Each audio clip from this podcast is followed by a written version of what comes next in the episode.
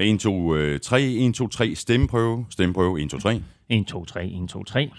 Åh, oh, jeg tror, jeg dør. Åh, oh, jeg tror, jeg dør. Jeg har en økse lige midt i min pande. Oh. Ja, det er skide godt. Det er en stemmeprøve, hvor vi synger. Okay, så synes jeg, det er passende at øh, synge. Hvad må man er, før man bliver til? Ja, du har en bedre stemme, end jeg har. Et stjerneskud, et puslespil. En tanketorsk, en gullerod. Man må for fan have været noget.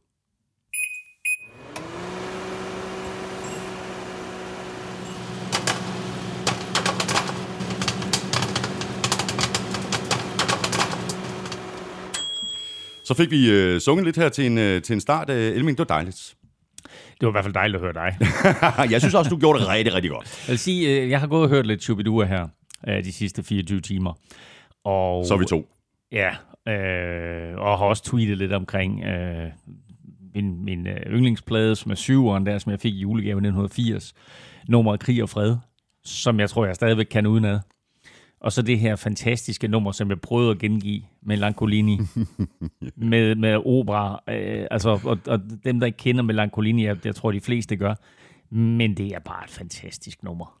De fyrede rigtig mange øh, fede numre af, og deres tekster er jo bare øh, vanvittigt fede. Og jeg sad og så en uh, Teams dokumentar i går aftes Så på, uh, på, på DR, ja. hvor man fik lidt, lidt, lidt baggrund omkring hele tilblivelsen af bandet, og hvordan det blev opløst, og problemer med, med, med druk og interne skamysler, men også hele det her med, hvordan det egentlig bare var et jokeband, og så på grund af, at de var så forrygende til at skrive tekster, Mm. Så lige pludselig øh, hittede de. Så hittede de. Ja. og altså, hvis man lytter til de der tekster, der er så mange genialiteter imellem Ja, det er der virkelig. Øhm, Rosita-sangen, det er også fra syveren i øvrigt. Øh, og du har de...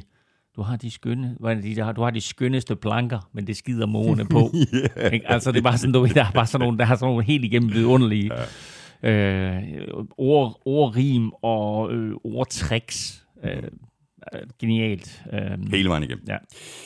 Vi er i fred, øh, Michael Bundesen, og velkommen til. Øh, hvis du ikke er interesseret i amerikansk fodbold, så er du gået forkert. Det er nemlig det her, udsendelsen øh, handler om, og ikke så meget musik. Du lytter nemlig til NFL-showet, der er optaget live on tape og er produceret af Kvartrup Media i samarbejde med Tafel. Vi er halvvejs i sæsonen. Vi er faktisk lidt over halvvejs, så det betyder jo, at vi laver vores mid-season special lidt senere i dag, hvor du blandt øh, meget andet får en øh, helt ny power ranking, øh, og der er sket både det ene og det andet siden vores power ranking tilbage i september. Tak fordi du downloader og lytter og bruger lidt af din tid sammen med os. Du ved, hvor du finder os, udover alle de sædvanlige steder, som eksempelvis iTunes og Google Podcast. Så kan du også lytte på øh, Danmarks største og bedste fodboldsite, gulklud.dk, og selvfølgelig på øh, nfl.dk, hvor du ovenikøbet har muligheden for at støtte os med et øh, valgfrit beløb ved at trykke på linket til tier.dk. Det er der lige nu rekordmange 635, der gør. Tusind tak for opbakningen. Udover at være med til at støtte os, så har I øh, alle chancen for at vinde NFL-shows helt egne chili cheese og barbecue chips, plus en øh, masse andre taffelchips, når vi trækker lod lidt senere i øh, den her udsendelse, og det gør vi jo også i øh, ekstra udsendelsen, som vi altså optager i eftermiddag. Jeg hedder Thomas Kvartrup, og her kommer min medvært. Ja, den kom nok lidt bag på dig, den her, ikke? De sad over. De øh, havde bye week. Så Øh. hvorfor spiller jeg Eagles fight song? Cowboys tabte, Giants vandt. Jeg ved det ikke. Nej, vi skal lidt uden for øh, fodboldverden. Øh, Philadelphia. ja, det er korrekt. Pen- Pennsylvania. Exactly. Det amerikanske præsidentvalg. Exactly. Den tidligere amerikanske hovedstad. Mhm. Mm-hmm. Philadelphia. Mm-hmm. Og øh, Joe Bidens øh, fødested. Sådan. Ved du, øh, så det her, det var til jer for, for Joe Biden, der Ja. jo øh, Der er sket mange ting, siden vi var her sidst, var? er helt vanvittigt ja. Ja. mange ting. Og nu ja. Ja. får vi rundet nogle af, af, af tingene her i, øh, i begyndelsen af den her udsendelse. Ved du i øvrigt, hvem øh, den kommende vicepræsident, Kamala Harris, ved du, hvem hun holder med i fodbold? Uh, Vikings. Nej, det gør hun ikke. Hun kommer jo fra The Bay Area. Nå, så hun så hun, hun holder med 49ers i fodbold og Giants i baseball. Okay, fordi de begge, eller Giants er fra San Francisco, 49ers er fra Santa Clara.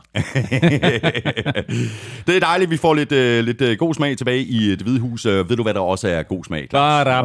Uh, Har du selv skrevet den? Yes, jeg arbejdede på den hele morgen. Nå, jamen, uh, jeg stikker hånden ned i chipsposen her. Og den første, jeg trækker op, er en grilled chicken. Au, au, er siden. Au, au. Den, det, der, og den er lille, altså den, den, den tror jeg faktisk, vi skal have. Nu prøver vi at se, hvad der er med jer tilbage her. Nå, så er der en chili banæs, altid godt selvfølgelig. Så har vi en oh, tortilla chips, nacho cheese. De er faktisk også. De er nemlig rigtig gode. Sygt gode. Og så en chili cheese, en chili cheese rings. Så det var sådan, øh, det var to klassikere, to vi ikke har haft så længe. Og jeg tænker at vi skal have den her smukke lille pose grilled chicken.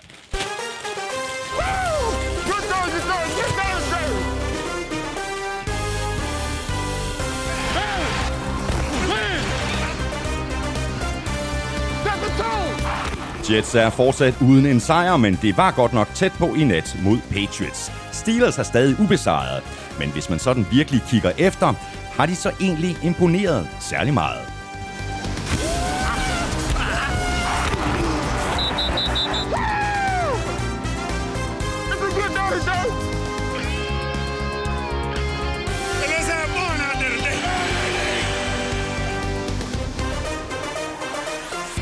Vi er midtvejs gennem sæsonen, og forløbig er vi sluppet noget i forhold til coronapandemien. Men øh, der er stort set ikke et hold tilbage, der ikke har haft tilfælde. Så spørgsmålet er, om ligaen har styr på situationen. Jeg hedder Thomas Kvartrup, og med mig har jeg Claus Elming.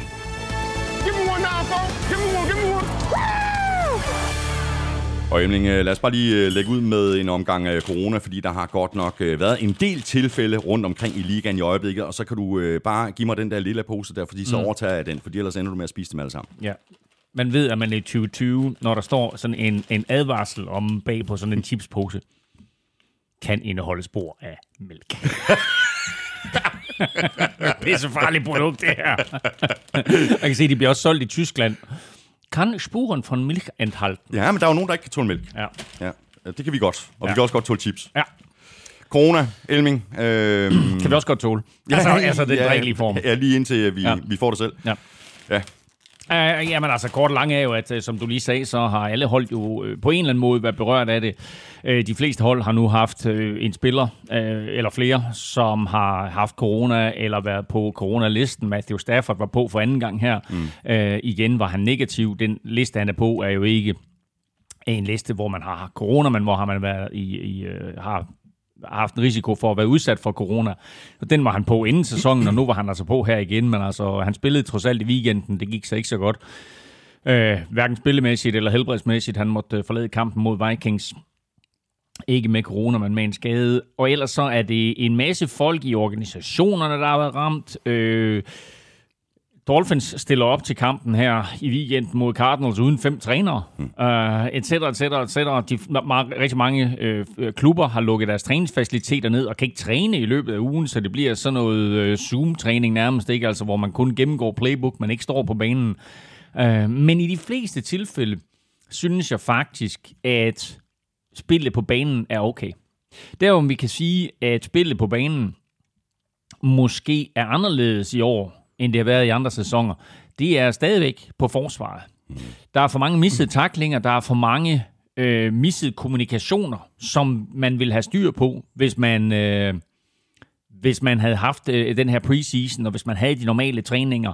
Øh, rigtig godt eksempel er kampen mellem øh, Buccaneers og Saints, hvor det er helt tydeligt, at der er flere øh, tilfælde af missede opdækninger i Buccaneers øh, bagerste kæder, og det er ikke den eneste kamp for Buccaneers, det her. Det har været en udfordring for dem hele sæsonen, og det gælder rigtig, rigtig mange øh, hold, at forsvarsmæssigt, der er de altså lidt pladet af, af det her. Um, og nu må vi se, hvad der sker, fordi uh, vi er halvvejs i NFL-sæsonen, og de har trods alt været i stand til at spille alle kampene indtil videre. Og øh, hvis de er i stand til at spille resten af kampene, mm. uden yderligere aflysninger eller øh, rykken rundt på kampprogrammet og så videre, så tror jeg, at vi skal være heldige, fordi der er, er rigtig, rigtig mange kampe, hvor det er sådan, at der er flere spillere, som ja. har haft corona, eller været, været i nærheden af nogen, der corona. Et eksempel, det er jo uh, Fort Niners og Packers i torsdags. Uh, Niners fik jo uh, grumme stry af Packers, og det havde de med al sandsynlighed gjort under alle omstændigheder, men det er jo forholdsvis tankevækkende, at NFL holdt fast i, at den kamp, den skulle spilles Thursday night, selvom flere spillere på begge hold jo var rådet på den her covid-19-liste. Øh, hvis det havde været en søndagskamp, øh, så kunne den meget vel være blevet øh, flyttet, men øh, money, money, money, og knap så meget player safety. Jamen, jeg tror ikke engang, det er noget at gøre med, om det er søndagskamp. Det er simpelthen et spørgsmål om, at vi er længere fremme i sæsonen, og, og holdningen har ændret sig til det hele i løbet af de sidste bare 3-4 uger, fordi vi skal ikke længere tilbage, end at det der blev aflyst en torsdagskamp. Det var så også fordi, der var der blev spillet en tirsdagskamp, mm. øh, og derfor så vil man ikke også, og hvor det ene hold, der skulle have spillet torsdag, var involveret. Ikke? Så, så derfor så aflyste man den der øh, torsdagskamp, eller flyttede den i hvert fald til mandag. Og, øh, og der er man bare kommet øh, til et andet punkt nu, at øh, nu siger vi, nu spiller vi og vi spiller så længe det er sådan, at der ikke er, ligefrem er, er, er dødsfald, øh, eller et eller andet, øh, eller virkelig, virkelig alvorlig fare for noget som helst, så spiller vi de der torsdagskampe.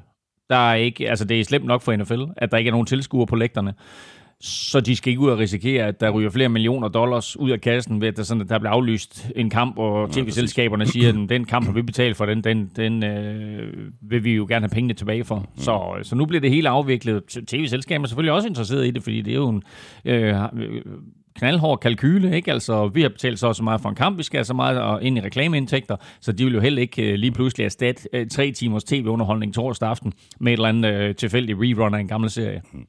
Og så er Raiders jo blevet øh, straffet for at have brudt covid-19-restriktionerne. De har fået en bøde, og nok så vigtigt, så har de også mistet et draft pick. Ja, ikke bare har klubben fået en bøde, det har John Gruden også. Øh, og øh, hele misæren drejer sig om, at øh, den offensive tackle Trent Brown øh, har fået konstateret corona, og på trods af, at der er, er, er foretaget nogle checks og så videre, så er Raiders ikke helt opmærksom på, hvordan de skal håndtere den her situation. Så Trent Brown får faktisk lov til at komme ind i omklædningsrummet. Og det var også derfor, at hele den offensive linje øh, røg i corona-karantæne øh, for 14 dage siden.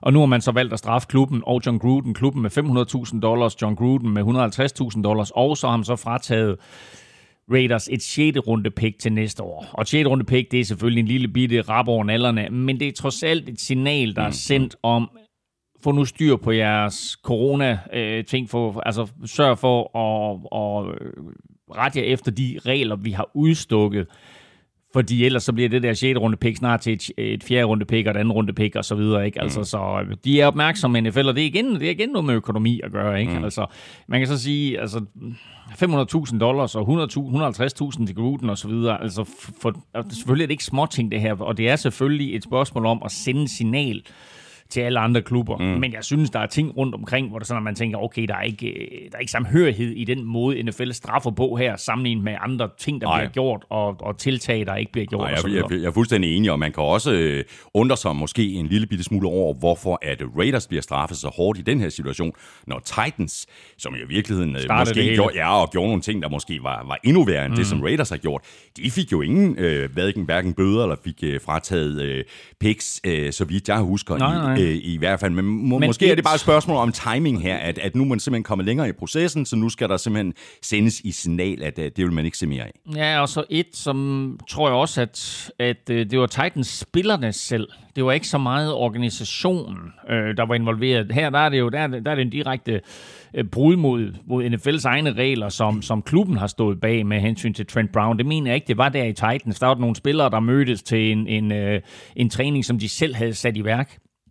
Så der var det ikke klubben som sådan. Og ja, så er vi bare kommet længere hen, og det vil sige, at på det tidspunkt, der havde man ikke helt styr på, hvordan øh, klubben skulle straffes og så videre. Der var jo, altså dengang med Titans, der var jo faktisk op at vinde, at de skulle have frataget de der sejre, hvis nu de ikke kunne spille. Mm, mm. De, man fik så rykket rundt på kampprogrammet, og Titans har så fået spillet deres kampe og så videre. Så derfor er de måske ikke blevet straffet hårdere, og nu er vi derhen, hvor NFL også godt kan se, at kampprogrammet er ved at blive trykket så meget sammen, så der ikke er plads til at lave ret mange rettelser. Og så er man simpelthen bare nødt til at, at smide nogle bøder og nappe et draft pick for at, at sende et, et, mm. et vogn med en vinkstang. Claus, i sidste uge der talte vi uh, trade deadline. Vi talte om uh, flere spillere, der kunne uh, ende med at blive uh, traded. Der kom så ikke så mange handler, som øh, man måske kunne have forventet. Will Fuller til Packers, for eksempel, øh, den øh, mulige handel faldt i vasken, øh, fordi Texans simpelthen ville have for meget for ham. Ja, de vil jo ikke skille sig af med, med Will Fuller øh, bare for peanuts, og det forstår man jo godt. Altså, de har jo en rigtig dygtig spiller, øh, og hvis de skulle skille sig af med ham, så ville de også have noget draftkapital for ham. De har trods alt brugt et, et første runde pick på ham. Af de der receiver, der blev draftet i første runde for fire år siden, der er han den eneste, der har slået til. Han har så været rigtig meget plaget af skader, og det var måske også derfor, at Packers ikke var villige til at give alt for meget for ham, og så skulle man lægge mærke til også, at hans kontrakt udløber efter den her sæson. Så hvis Packers de gik op og, og, og gav et andet runde pick, som Texans gerne vil have for ham, så var det altså for øh, otte kampe i grundspillet, plus hvad det nu bliver til øh, i slutspillet, plus man skulle håbe, at han kunne forblive skadesfri. Så øh, der var altså en uoverensstemmelse der mellem Texans og Packers om, øh, hvad Will Fuller han skulle koste, og det endte så med at, at koste Will Fuller muligheden for mm. at komme videre. Mm. Så nævnte vi også nogle andre spillere, Stefan Gilmore, øh, Ryan Kerrigan tror jeg også, vi, vi, vi talte om, Evan Ingram, øh, det blev heller ikke til noget. Nej, interessant med øh, Evan Ingram, så sagde Giants faktisk nej. Øh, både Giants og Jets har angiveligt fået flere tilbud på nogle af deres unge stjerner, øh, og begge valgte altså at holde på dem, så, øh, så de kan godt se, at, at de har nogle, nogle, nogle meget vigtige byggeklodser her. Og Evan Ingram er da en rigtig, rigtig dygtig spiller, og øh, hvis, hvis prisen havde været høj nok, så kan det også være, at de har skilt sig af med ham Giants. Jeg er ikke sikker på, hvem det er, der, der gav Giants et tilbud på Evan Ingram. Angiveligt har der faktisk været flere tilbud, men de sagde altså nej øh, til dem alle sammen. En øh, anden spil, der du nævnte du lige, øh, Stefan Gilmore, øh, det var vist mere på rygteplan. Jeg hørte ingenting om, at... Jamen, han var der i gang med at sælge sit hus. Han var i gang med at sælge sit hus. Det, det, jeg ved så ikke, om, om han endte med at, at sælge det, og så stadigvæk er i New England. Nu må vi se. Men, uh, men en anden spiller, der er lidt interessant, det er defensive end. Tag McKinley hmm. fra Atlanta Falcons, fordi han var øh, meget ivrig efter at komme væk fra Falcons. Og der skete ikke noget, der kom ikke en trade. Falcons tog ikke imod nogen af de tilbud, der måske, måske ikke har været på ham. Og så endte de med at cut ham i går. Så han er simpelthen blevet sendt på borden. Øhm, uden at Falcons får noget for ham. Og nu skal han så lige igennem de her 48 timer på waiver og så øh, må vi se, hvor han ender, fordi han kommer helt sikkert til at have en ny klub, og hvem ved, måske starter han for, øh, for et andet mandskab allerede i den kommende weekend. Men øh, det er en faktisk, han er faktisk en dygtig spiller, som måske også røg ind i noget øh, uvær med trænerstaben og kunne ikke rigtig få det til at fungere og har ikke levet op til sine første et-to år i ligaen. Og det er jo lidt interessant at se, at øh, Falcons satsede så kraftigt på pass rush, at de først draftede Vic Beasley i første runde, og så draftede Tag McKinley i første runde, og nu er de begge to væk. Uh, Vic Beasley og uh, Tag McKinley, begge to free agents i øjeblikket. Mm, mm. Tag McKinley får så, som sagt, nok en, en ny arbejdsgiver inden for den næste uh, døgns tid, men uh, Vic Beasley bliver altså også uh, fyret øh, af Titans, øh, så, så han er også på det frie marked lige nu. Mm. Og nu nævnte du øh, en spiller, der havde problemer måske med trænerstaben, og øh, en trænerstab, hvor der er sket noget, det er jo i øh, Seattle, øh, hvor Pete Carroll han er blevet forlænget med fire år fire år, og øh, den aktieantal dollars har jeg ikke rigtig kunne finde noget på, men han skulle jo angiveligt blive den bedst betalte træner i NFL's historie, og hvis han bliver det, så er det altså over Bill Belichicks løn, og den skulle så igen angiveligt ligge på 12 millioner dollars, så øh, Pete Carroll, han bliver altså en meget, meget velhavende mand øh, nu her, og, og Seattle viser selvfølgelig, at de er rigtig tilfredse med, med Pete Carroll, som selvfølgelig også har været rigtig god for dem i mange, ja, mange man år. godt kan forstå. Øh, men altså, Seattle har deres udfordringer, og jeg vil da sige det på den måde, at ligesom Bill Belichick var heldig i, i de her 20 år og har haft en Tom Brady, så har Pete Carroll også været heldig med, at han har haft en Russell Wilson, fordi der er mange af de der mandskaber i Seattle, de har altså ikke været nær så gode, inklusive det nuværende, uden øh, Russell Wilson. Mm. Skal vi lige runde lidt øh, skader? Øh, den der Kyle Allen-skade, den så godt nok øh, grim ud. Øh, den så også værre ud, end den så åbenbart var. Ja, hvad, hvad, hvad, hvad er status Jamen, jeg, jeg, jeg, jeg tænkte, at der var et eller andet, der var brækket. Altså, du ved, sådan at Dak Prescott-agtigt. Ja, ja, sådan ja. så det ud, da, ja. da man så det i slow. Øh, men jeg mener ikke, at der er nogen brud. Øh, mener, det er... Jeg mener ikke, at der er et brud som sådan. Nej, jeg ved ikke, hvor alvorligt. Altså, det er alvorligt, fordi han er ude for resten af sæsonen, så han kommer ikke tilbage i hvert fald. Så øh, det, det er en meget, meget kraftig forstrækning. Jeg, jeg havde egentlig hørt, at der var et brud, men, men jeg så også godt nogle overskrifter omkring, at, øh, at han var blevet taget til hospitalet, og det var, var, var det bare mere en forstrækning, end det var et brud. Uh, men, Altså, det, det var, det var ja. lige præcis det, som, Ja. som jeg læste lige umiddelbart øh, Men, øh, efter kampen. Ja, men det interessante det er jo, at nu er han ude, og dermed så er Alex Smith startende quarterback, og nu talte vi om, hvem der blev traded og ikke blev traded, og der var mange, der talte om, at Dwayne Haskins var et mulig, en mulig trade-kandidat for, for Washington. Han blev ikke traded, og det er de måske nok rimelig glade for nu, fordi på søndag, så løber nummer 11 ind på banen som starter, og så sidder Dwayne Haskins altså ude på sidelinjen som, øh, som backup. Så fra at han startede sæsonen, så er han altså nu nummer to efter Alex Smith. Og øhm, interessant at se, hvad Alex Smith han kan nu her, når, når han bliver starter øh, igen for Redskins. Øh, det er jo sådan lidt vildt, fordi jeg har en, en, en liste her over startende quarterbacks for Redskins siden 1993, og der, der vandt de altså Super Bowl året inden, ikke? Har du set den? Jeg ved, den er lang. Ja. Prøv, prøv, prøv at nævne nogen. Åh nej, bare, bare giv den gas, Elming. Bare Okay. giv den gas. Tag den fra en ende af. Siden 1993. Mark Ripien. Og der, der kommer nogle navne her, hvor man bare siger, hvem? Hmm. Ikke? Nå, Mark Ripien kender vi alle sammen. Så kommer Kerry Conklin, Mm. Rich Gannon, Ja. John Fries, Heath Schuler, Gus Farrott, Jeff Hostetler, Trent Green, Brad Johnson, Jeff George, Tony Banks, så langt er vi alle sammen med, ikke? Så kommer Shane Matthews, så kommer Danny Werfel, Patrick Ramsey, Tim Hasselback, Mark Brunell, Jason Campbell, Todd Collins, Donovan McNabb, Rex Grossman, John Beck. Altså, han var pis- han var pissegod. kan du huske ham? Nej, jeg kan nej. Jeg kan overhovedet ikke huske en fyr, der hed John Beck. Nå. Robert Griffin, Kirk Cousins, Colt Malloy, Alex Smith, Josh Johnson, Mark Sanchez, Case Keenum, Dwayne Haskins, Kyle Allen, og nu så igen Alex, Alex Smith. Ja, det er fuldstændig vildt, ikke? Og i al den tid, der havde Patriots Tom Brady. Og så nu Cam Newton. Er der nogle andre skader, vi skal runde? uh, Calais Campbell, for eksempel? Calais Campbell gik ud med en ankelskade meget tidligt i kampen mellem øh, Ravens og Colts. Han er heldigvis okay, øh, er ude to kampe, max tre.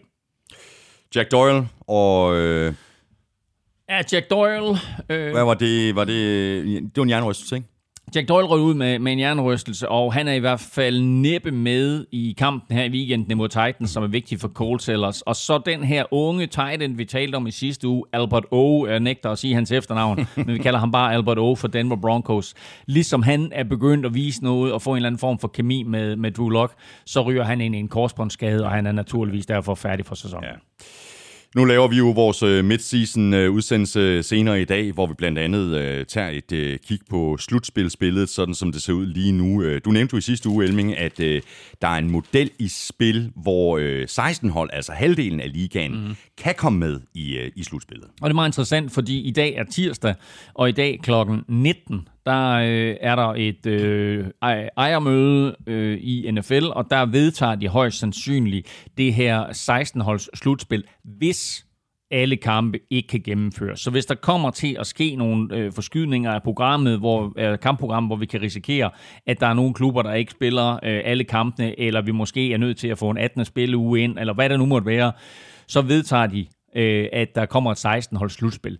Den lille øh, ekstra note ved det her i forhold til det, vi fortalte om i sidste uge, det er, at man så vil droppe øh, det her med, at du er seedet alt afhængig af, om du er divisionsvinder eller wildcard-hold. Der vil komme fire divisionsvindere ind og fire wildcards, men så bliver seedningen lavet efter, hvor mange kampe man har vundet. Og hvor er det godt. Og det betyder... Jeg tror, vi sad og talte om det sidste Ja. år, at det kunne være en model, ikke? Også for fremtiden. Præcis. Øh, og det er jo en katastrofe for Eagles-fans, fordi de sidder og tænker, at vi vinder den der division med, med, med 3 og 13, ikke? Og så har vi hjemmebane. Og så har vi hjemmebane. Men nu bliver det altså, hvis det her det bliver vedtaget, og, og, og igen, hvis det kommer til at, altså, at ske, men altså, der er jo en masse ting, der, der lige skal ske først, inden det, sådan, det, her, det bliver sat i værk. Men hvis vi får det her 16 kamps, øh, 16-holds øh, slutspil, så bliver det altså med seedning efter, hvor mange kampe man har vundet. Men den model kunne man jo vælge at, at, at, at, at køre efter under andre omstændigheder. Ja, men altså, ja, jeg tror, det er en nødløsning. Vi skal have quizzen! Oh.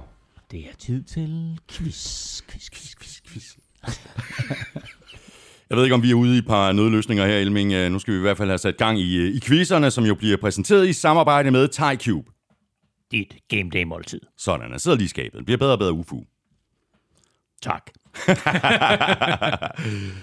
Øh, Elming, en quiz til mig. Yes, øh, for et par uger siden, der spurgte jeg dig om, hvilke fem spillere, der havde grebet et touchdown i de første fem kampe af sæsonen. Det var Mike Evans, det var Adam øh, Sandler, hvad jeg kalder ham, Adam Thielen. Adam Sandler, det er jo en god historie. Ja, præcis. Jeg kan faktisk lige huske, hvem den tredje var. Men øh, de faldt lidt af på den siden. Til gengæld så er der en spiller, og vel meget kun én spiller, der har grebet et touchdown i de sidste seks kampe i træk. Hvem er det? Ja, jeg skriver lige ned her. Uh, touchdown i de seks seneste kampe. Og der er ikke noget med, om det er en wide receiver eller en running back. Uh, eller... Jamen, jeg kan godt fortælle dig, det er en wide receiver. Det er, altså, det er ikke, okay. ikke snyder Det er ikke sådan noget med, at du ikke bare fordi jeg sagde spiller. Det er, en, okay. det er en wide receiver. Okay, godt. Jamen, uh, Fino, uh, så får du lige uh, Amstrup's uh, dækquiz her. En lille del af Brady døde på banen, da Saints for alvor åbnede for hanen. Men tænk bare på det eftermæle, han får. Han bliver sikkert præsident om 35 år. Når karrierehammeren efter Super Bowl 90 endelig falder, 78 er jo som bekendt ikke længere nogen alder. Menneskeligheden tog føringen og holdt den. Hvilken running back passer særlig godt på bolden? En running back har siden 1970 løbet med bolden flere end 450 gange, uden nogensinde at have fumblet. Hvilken spiller?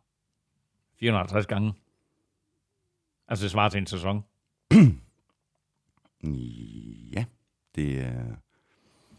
Altså 450... Okay, det er der, det, der står her. Nå, okay, okay, det overrasker mig, at der ikke er nogen, der har løbet... Altså, der ikke er flere spillere, der har løbet 450 gange uden at fumble. Flere, flere end 450 gange. Okay, men det undrer mig stadigvæk. Nå, ja, ja, ja, det altså. kan jo godt være, det kan jo være 12.000 gange. Ja, ja, præcis. Nå, jamen, uh, I, I don't know. Jeg har, jeg har et godt bud. Nå, det er godt. Øh, og så skulle jeg jo lige hilse en, øh, en sidste gang fra Armstrong og sige tusind tak for opbakningen til hans Kids Aids indsamling. Den landede på 24.195 kroner, hvilket jo øh, bare er super imponerende. Så øh, godt gået, Armstrong. Og så hopper vi i øh, kampene. Vi lægger ud med Thursday Night-kampen. 49ers øh, hjemme mod Packers, så det blev en øh, ydmygende affære for 49ers for anden uge i træk. Packers vandt med 34-17, og så tæt var det overhovedet ikke, for Niners fik lige sat lidt point på tavlen i, i garbage time. Ja, og, og øh, der var klasseforskel på de her to mandskaber, ikke mindst fordi Niners selvfølgelig var så skadespladet på begge sider af bolden, som de var.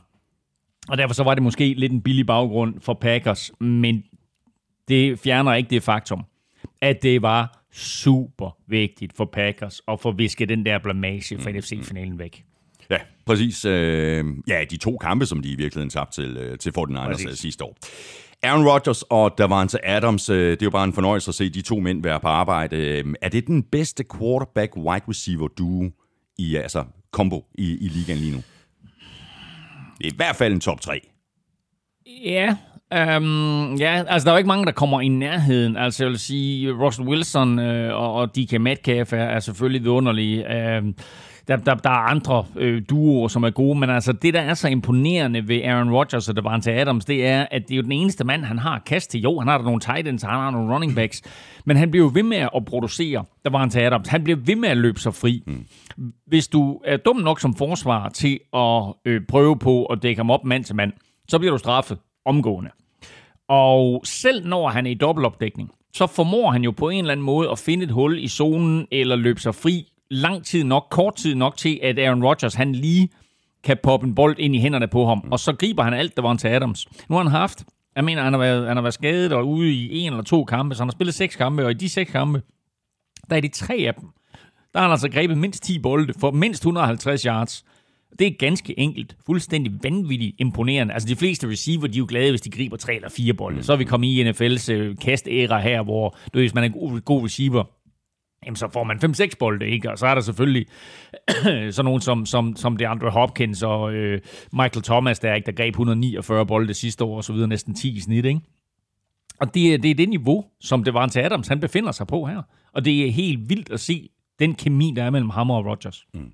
Der var ikke mange øh, positive ting at øh, tage fra den her kamp for 49ers. Øh, hvis man skal øh, lede efter en lille positiv ting, øh, så var det måske Richard James, øh, der jo øh, primært har, har været øh, kick returner. Han øh, fik lidt af et gennembrud som, som wide receiver. Ni grebne bolde for 184 yards og et touchdown. Stort set identiske tal med, der var til Adams, øh, uden sammenligning i øvrigt. Ja, men der er også øh, behov for, at der er nogen, øh, der, der stepper op her. Men det er jo lidt ligesom, øh, vi har set med, med Travis Fulgham i Eagles ikke, at nogle gange der kræver deres lige en skade eller to, for at man får lov til at vise sig frem. Mm. Og det er fint nok, at du kan vise dig frem til træning, men der er du stadigvæk, du ved, sådan efter nogle af de andre spillere, og så, okay, fair nok, så er ham derude, og så er ham derude, så får jeg øh, mulighed til træning. Men det er først i det øjeblik, at du træder ind på en NFL-bane en søndag, eller i det her tilfælde en torsdag, og møder en modstander med nogle spillere, du ikke er vant til at se, et forsvar, du ikke er vant til at spille mod, og så i øvrigt sammen med en quarterback, som du heller ikke er vant til at spille med. Men det var ligesom om, at, at den her nye duo øh, med Nick Mullins og Richie James, at de fandt en kemi sammen. Og i øvrigt uden sammenligning. Ja, ja, ja. Ligesom Aaron Rodgers, så det var til Adams. Nej, nej, nej, ingen sammenligning overhovedet. men, øh, men altså, det er jo fedt at se. Øh, og, og altså undskyld mig, Thomas, men jeg synes bare, at der er sådan lidt mere umf. Og lidt mere almindelig quarterback spil over Nick Mullins, end der over Jimmy mm. Garoppolo. Skal jeg lige komme med et godt bud på, hvem, øh, hvem der øh, er quarterback for 49ers næste år? Do it. Sam Donald? Ja. jeg, er næsten, jeg er næsten sikker. Jeg hørte, at øh, prisen på Sam Darnold angiveligt skulle være et anden runde pick og et femte runde pick. Mm, ja, men øh, det tror jeg sådan set er, ja. er, er fair nok. Ja. En fair nok pris. Ja. Ja. Packers de er 6 og 2. De får besøg af Jaguars. Øh, for Niners de er 4 5, og de skal til øh, New Orleans og have bøllebank af Saints. Og fra rundens første kamp til den øh, sidste, der blev spillet i nat, dansk tid mellem Jets og Patriots. Cam Newton han sagde i ugen op til kampen, at det her det var en must-win kamp for Patriots. Og Patriots endte også med at vinde med 30-27 på et field goal til allersidst fra Nick Folk. Og det kan godt være, at øh, det var en must-win, øh, Elming, men det her, det kunne jo akkurat lige så godt være endt med en Jets-sejr, sådan, øh, som du jo havde i, øh, i, i picks, fordi øh, Jets spillede faktisk øh, noget af det klart bedste, vi har set for dem i år. Jamen, de var da også det bedste hold på banen, og altså, hvordan de formår at smide den her kamp væk, det må guderne vide, fordi de havde deres første sejr, de foran med 10, to gange kamp, de foran med 10 ved pausen, og de foran med 10 med 6 minutter igen. Og de er endda foran med, med, med 7 med 2 minutter igen. Og på de sidste to minutter, de sidste 1,57, der scorer Patriots 10 point. Men, men er det det samme, som vi har talt om tidligere? De formår simpelthen ikke at lægge en gameplan, og så øh, føre den igennem, altså en gameplan, der kan holde i 60 nej, minutter. Nej, det, det, det, det synes jeg faktisk ikke i det her tilfælde. De producerede 78 yards i hele anden halvleg. I fjerde kvartal, der havde de bolden i 1 minut og 24 sekunder. Ja, men det er jo så også fordi, at da de får bolden... For det første, så kører Patriots jo et langt drive af der i fjerde kvartal, og da de så får bolden tilbage, Jets, så kaster Joe Flacco en interception på det allerførste play. Patriots har reduceret... De får en med 10, Jets. Uh, 27-17. Så reducerer... Okay, altså, nu kommer der lige lidt her. De får en 27-17. De får en med 10. De tvinger Patriots til at sparke et field goal. Hvad gør de så? Altså, de, de er nede inden for deres egen 15-linje. Så kommer de gud hjælp med ind med 12 mand på banen Jets. 5 yards straf, første down. Der sagde jeg bare tænkt, jamen så vil du ikke vinde. Så sker der faktisk det, at Patriots laver en holding-straf, får ikke en ny første down, bliver tvunget til at sparke det der field goal. Jeg sad og tænkte, Nå, det er jo genialt for Jets, så brugt Patriots lige to minutter yderligere. 6 minutter tilbage. Jets får bolden. De har egentlig været rigtig gode. De har været i stand til at løbe bolden imod Patriots, og de har været i stand til at kaste bolden imod Patriots. Joe Flacco har spillet rigtig godt. Flere receiver har været rigtig gode. Unge Denzel Mims har gjort det godt. Breshad Perriman griber to touchdowns. Det hele, det går sådan set rigtig fint. Og der er et par rigtig gode kast imellem for Joe Flacco, hvor han går dybt og tager øh, øh, Patriots lidt på sengen. Mm. Og det forsøger han også her. Der er lige scoret field goal. Vi stadig foran med syv. Nu skal vi lige sætte kniven i. Og så kaster han bolden dybt, men der, han kaster den ned i dobbeltopdækning, og JC Jackson laver en fin interception. Det er det på playet efter, at Patriots er kommet ind for et touchdown. Og så kører de ned endnu en gang, og kommer op score, øh, udligner med et minut og 57. Og det drive, der kommer der, det drive af Jets, det er det dårligste drive hele jeg ja, bortset fra den interception selvfølgelig.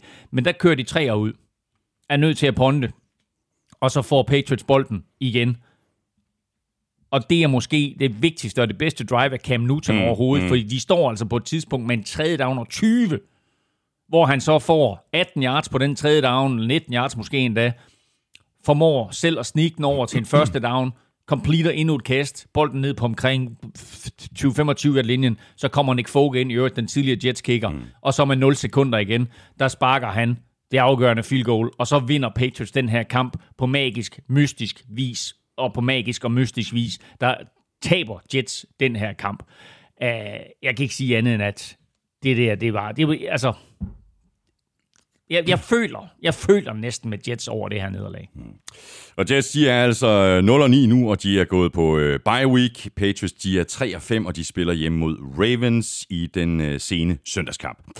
Og så har vi øh, det, der endte med at blive en øh, tæt kamp i en øh, skidt division. Giants vandt over Washington for anden gang på fire uger, og det er så de øh, to sejre, Giants kan bryste sig af indtil videre i år. Washington havde chancen i flere omgange til allersidst i kampen for at øh, fuldende comebacket, men... Øh, Turnovers will kill you, og det siger øh, en del om Giants, at de på trods af, at øh, de faktisk havde fem turnovers flere end Washington havde i den her kamp, så kunne de kun lige akkurat skrabe en sejrland.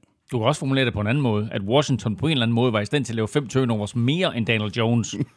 hey, Daniel Jones, han, øh, han kaster da ikke nogen interceptions i den her gang. Præcis, det gjorde han, det gjorde Nej. han ikke. Det Boom. gjorde han ikke. Det har jeg da skrevet hernede som note, sådan big news. Nå, nå, ja, jamen, øh, altså, efter, efter mit lille rant der sidste uge, så tog han sig sammen og spillede en, en, en okay kamp, øh, Daniel Jones. Øh, heller ikke mere end okay, fordi når, når du vinder øh, turnover-kampen 5-0, som, som er tilfældet her, så skal du altså komme afsted med en større sejr end, end 23-20, som tilfældet var her. Det her, det bliver alt, alt, alt for tæt for, for Giants vedkommende.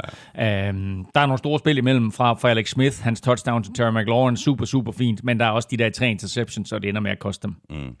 Øh, skal Giants, øh, apropos øh, Daniel Jones, øh, skal Giants også overveje måske at døbe dem ekstra gang i draften og prøve at finde en ny quarterback? 100% sikkert. Tror de gør det? Det kommer lidt an på, hvor de drafter, øh, og hvad der er af spillere på det tidspunkt, hvor de drafter. Men som det ser ud nu, så kommer de til at drafte ret højt. Og så må man kigge på, okay, hvilke andre klubber kommer til at draft højt? Er der nogen af dem, der har behov for en quarterback? Ja, Jets har selvfølgelig. Hvad med Cowboys, som også ser ud til at komme til at draft højt? Har de måske, måske... Øh, så altså, de kan godt være heldige at få fat i en af de der top 3 mm. quarterbacks. De får helt sikkert ikke Trevor Lawrence, øh, medmindre der, der sker noget radikalt fra nu af, og så resten af sæsonen. Øh, nu talte vi lige om Jets. Jets er 0 og 9 Øh, det er første gang i Jets' historie. Øh, har altså eksisteret siden 1960. Øh, første gang siden 1960, er de 0 og 9, og det ser da umiddelbart ud som om, at, at de får Trevor Lawrence. Øh, men, øh, men Giants kunne godt gå efter en quarterback. Det interessante ved, ved, ved, ved Giants og hele quarterback-situationen, det er jo, at nok så gik de efter Daniel Jones, og var meget aggressiv i at få fat i Daniel Jones, og draftede Daniel Jones foran Dwayne Haskins, hvilket mange rynkede på næsen af. Øhm, men de ville jo egentlig gerne have haft Justin Herbert. Men Justin Herbert valgte jo at gå tilbage i college. Han kunne jo være kommet ud efter sit, uh, sit, sit tredje år i college, men valgte altså at gå tilbage og tage et fjerde år i college. Mm. Uh, og derfor fik de ikke chancen for at drafte Justin Herbert. Det ville de gerne have haft nu. Ja. Nu nævnte du lige uh, Dwayne Haskins. Uh, spørgsmålet er om uh, Redskins Washington, selvfølgelig. Oh, det hørte jeg ja, godt, ja, det der. Åh, ja, oh, oh, 10 ja, kroner bødekassen. Ja, det er det. Uh, om Washington også skal, skal døbe en ekstra gang efter en quarterback. Washington hvem? Jamen, det kommer de helt sikkert til. Og det kommer igen også an på, hvor det sådan, at de ligger, fordi hvis de ikke ligger til øh, og, og kunne drafte en af de her tre, men altså det ser det også umiddelbart ud, som om at der er en vis sandsynlighed for, øh, så tager de jo noget andet i første runde, og så... Øh, Øh, og så finder de en quarterback i en tredje runde-agtigt. Men man skal også lægge mærke til, nu talte vi om det her med Ryan Kerrigan, at, at han var en mulig øh, trade-kandidat. De har trods alt fem spillere på den der defensive linje der, som alle sammen er tidligere første runde draft picks. Så hvis nu de pakker draft pick, og så måske en spiller fra den defensive linje, så kan det godt være, at de kan rykke op i draften til at, at være i stand til at drafte en af de her tre dygtige quarterbacks. Og Washington, de er 2 og 6, de spiller ud mod Lions. Giants, de er 2 og 7, og de spiller hjem mod Eagles. Vikings, de vandt øh, divisionsopgøret over Lions hjemme med 34-20, og vi kan jo bare lægge ud med for anden uge træk at øh, falde på halen over Dalvin Cook. Øh, der var bare en kæmpe, kæmpe stor forskel på det her Vikings-angreb med ham på banen, sammenlignet med, når han ikke er med på banen. Ja, ja, og, og, og tak til Lions for kun at stille op med 10 mand på det der play, hvor han, øh, hvor han scorede 70 yard touchdown. Det gør selvfølgelig tingene lidt nemmere, øh, at, at, at Lions de godt er klar over, at de er så dygtige et forsvar, så de siger, okay, det er unfair, hvis vi stiller 11 mand på banen, vi nøjes med 10. Og så kigger Vikings på det der, så tænkte de, hvis de kun stiller 10, så blokerer vi dem bare, og så giver vi Dalvin muligheden for at, at løbe det her. Så øh, jeg ved ikke, om det var en audible fra Kirk Cousins side, eller hvad det var, men i hvert fald så fik de ramt det perfekte hul i venstre side, øh, angrebets venstre side, hvor der helt tydeligt manglede en Lions-spiller. Og øh, så viste Alvin Cook jo igen den her eksplosive ja. fart, han har, at når han først er øh, i nærheden af den sidste mand, så er der altså ikke mange, der ser ham igen. Snyder han den sidste mand, så, så er der som regel touchdown. Der er ikke mange spillere på banen, der er hurtigere, end han er. Nej. Og det her med øh, Dalvin Cook på banen, det gør jo også livet noget nemmere for Kirk Cousins, der får nemmere ved at køre play-action, og også kan finde, øh, finde åbne folk ned ad banen. Og øh, jamen altså, som jeg siger, det bliver så meget nemmere for Kirk Cousins med Dalvin Cook. Jamen det gør det, fordi, altså også, fordi Vikings jo ligesom har fundet formen, og, og formen bliver bare meget nemmere med Dalvin Cook på banen. Nu har de 275 yards løb i den her kamp. Kirk Cousins går ind, og så kører han nogle forskellige play-action fakes, og Lions forsvar byder jo op, så han completer jo 13 ud af 20, hvilket ikke er specielt imponerende, men det er alligevel imponerende, at han kaster for 220 yards. Det vil altså sige over 10 yards per kast, ikke per completion men per kast, og de har jo et 8 yards per løb. Så det her Lions forsvar, det blev jo i den grad udstillet, så det kan godt være, at de skulle spille med 12 mand på banen i stedet for 10. det er den stærkeste opstilling, det kan jeg huske, at du har sagt det. Det er det, det er det. Den får du også at høre, når det kommer som mid-season special. ja, præcis. Stafford, han øh, begyndte jo sin øh, uge på covid-19-listen, så gik han ud i, i fjerde kvartal, hvor han jo skulle testes for en, en jernrystelse. Ikke hans bedste kamp nogensinde. Øh, han kunne måske godt se sådan lidt øh, rusten ud, efter ikke at have trænet med hele ugen. Han kastede to øh, rigtig dårlige interceptions, øh, hvor Lions faktisk var i øh, inden for scoringsafstand. Mm. Lions var i red zone fem gange, kom derfra med point to gange. Ja, og, og det kan jo ikke nytte noget. Altså, der skal du som angreb, som minimum, spark et field goal. Uh, Stafford kaster to interceptions, Chase Daniel kaster en. Uh, Harrison Smith, det er de tre, det er tre store stjerner, eller i hvert fald to stjerner, og så en up and coming. Det er Eric Kendricks, det er øh, Harrison Smith, og så er det Eric Wilson, der laver de her tre interceptions. Og det er faktisk tre rigtig, rigtig, uh, de to af dem er rigtig fine interceptions. Den der Harrison Smith, det er bare et dårligt kast. Men, øh, men det er vigtigt, øh, for Vikings, at de på trods af alle de spillere, de har sagt farvel til, nu begynder at få noget, der minder om et forsvar. Og kan de løbe bolden på den her måde, og kan deres angrebsspil fungere på den her måde, så er de jo ikke helt ude af det. Slet ikke, hvis det er sådan, at der pludselig kommer 16 hold i slutspillet. Nej, fordi Vikings er nu 3 og 5, og de spiller ude mod Bears Monday Night, øh, vigtigt øh, divisionsopgør, og Lions de er øh, også 3 og 5, og de får besøg af Washington Football Team. Ja, så, altså, så var lige en afslutning på Lions der, fordi jeg har sådan set forsvaret Matt, Matt Patricia hele vejen igennem, og også lidt Lions har også troet lidt på dem, men det her, det var en decideret pinlig indsats af dem. Uh, og Matt Patricia må bare betragtes som endnu en af de her Bill Belichick-disciple, som ikke får succes uden for New England. Og spørgsmålet er, om han er tilbage i New England til næste år. Mm. Videre til uh, Texans, der vandt med øh, 27-25 ud over Jaguars, og selvom jeg synes, at uh, Deshaun Watson sådan set også fortjener lidt uh, ros, uh, så lad os lige begynde med Jake Luton, der var inde i stedet for Gardner Minshew. Uh, han så da helt vildt god ud. Uh, 26 af 38 for 304 yards, uh, et touchdown og en interception. Hans første kast, den blev, det blev battet ned, og så fandt han ellers lige øh, DJ Chark øh, dybt for et 73 yard touchdown, og Chark havde, havde jo også en rigtig god kamp. Øh, syv bolde for 146 yards, og det her ene touchdown. Ja, det var en fuldstændig vanvittig start på den her kamp. Øh, fem offensive spil, så var der scoret to touchdowns. Altså to offensive spil for Jaguars, tre for Houston, så stod der 7-7. Og det var vel at mærke med et, øh, hvad var den der på? Den var på, hvad var Chucks touchdown på? 100, nej, 75? 73. 73, 73 ikke? Og øh, Brandon Cooks havde et på 56, tror jeg det var. Så to lange touchdowns og 7-7, og så var vi ligesom i gang. Mm. Øhm, spørgsmålet er, om der nu er en quarterback controversy i Jacksonville. Øh, den her debut øh, til øh, Luton var jo endnu mere overbevisende end Gardner Minshews debut sidste år. Det var den. Øh, Jack Luton så rigtig god. Jeg synes faktisk, at han var mere quarterback-agtig, og han var mindre sporadisk end Minshew. Han giver spillerne omkring sig en lidt bedre mulighed for at bruge deres talenter, og lige så meget som jeg elsker Gardner øh, Minshew, og lige så meget som jeg elsker historien omkring ham, og alt det, han bringer uden for banen, øh, alt det, han bringer til fans, unge som gamle osv., så, videre, så var det måske bare tid til at gå i en anden retning. Mm. Og der må man bare sige, øh, Jake the Snake, er den nye sort.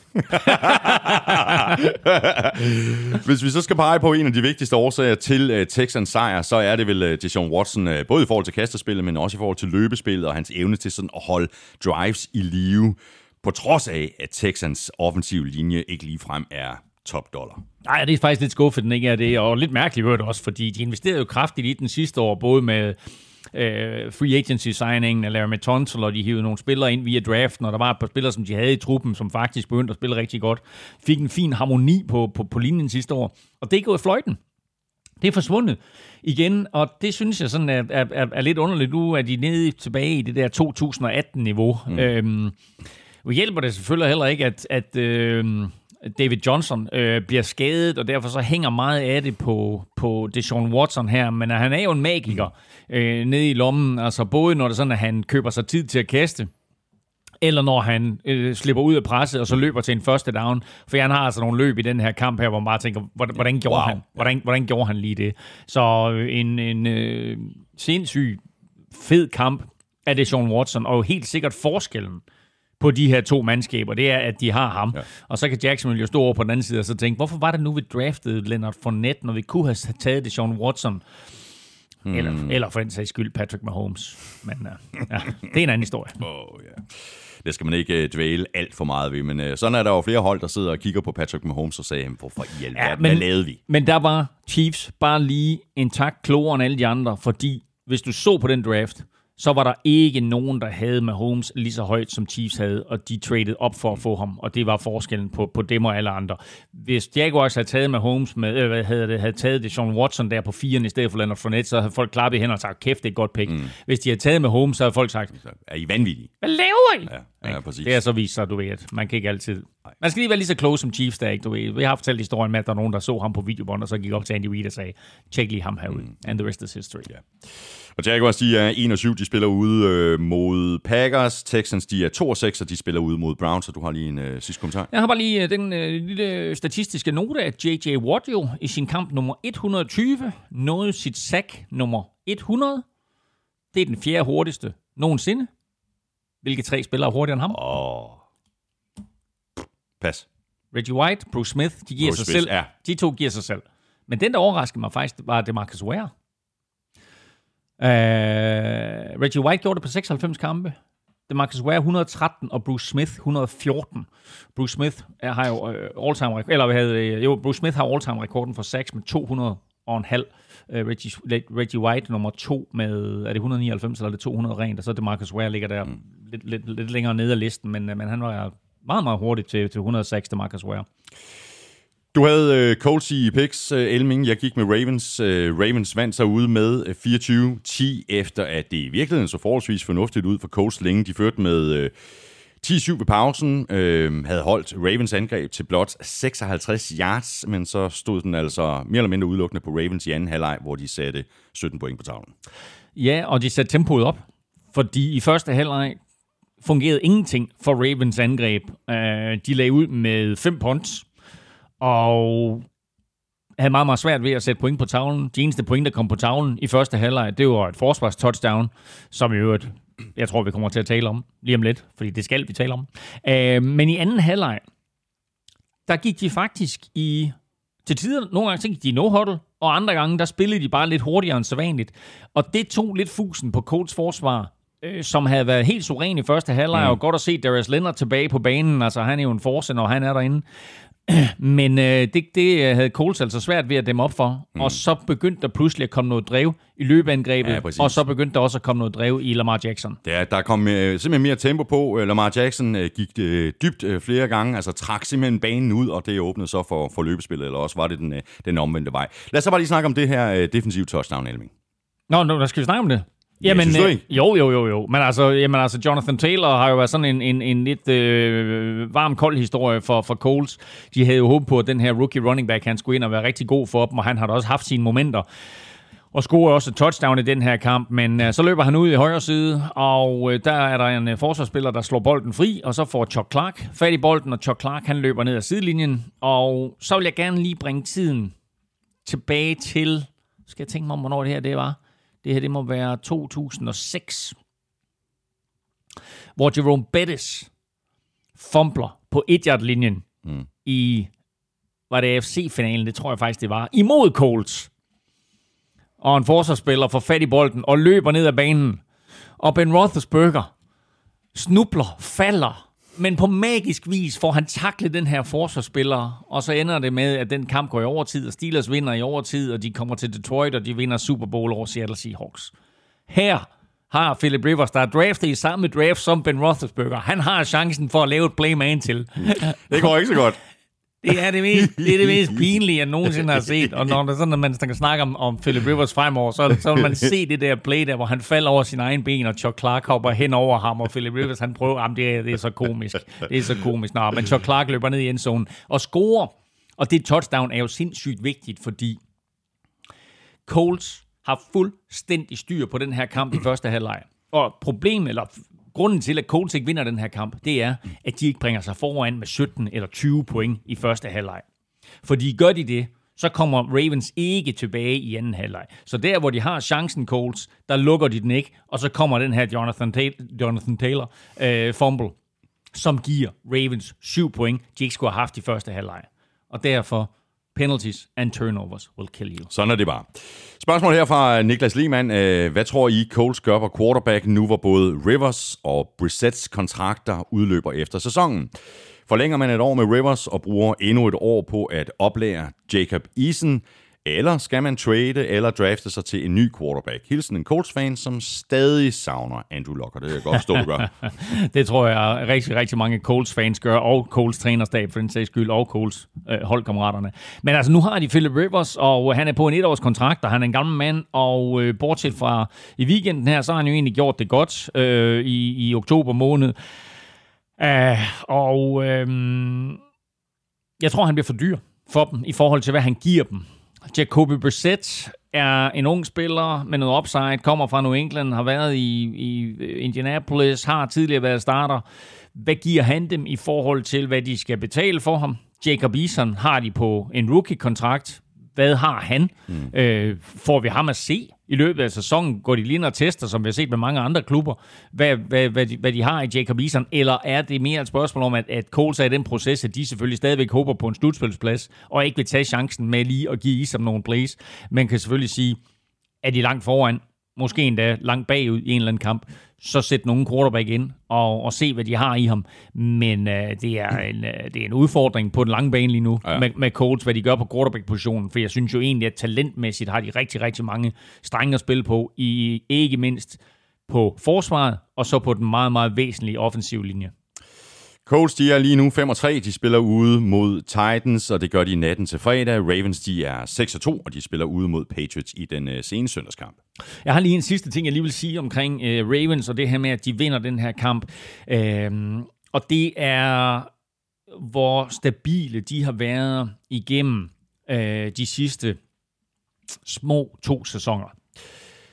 Øh, og det er ikke kun i år og sidste år, det går helt tilbage til, øh, til 2018-sæsonen også. De har nu scoret 20 point, 31 kampe i træk. Det er ny NFL-rekord. Rekorden før var på 30, det var Peyton Mannings Denver Broncos, der gjorde det fra 2012 til 2014.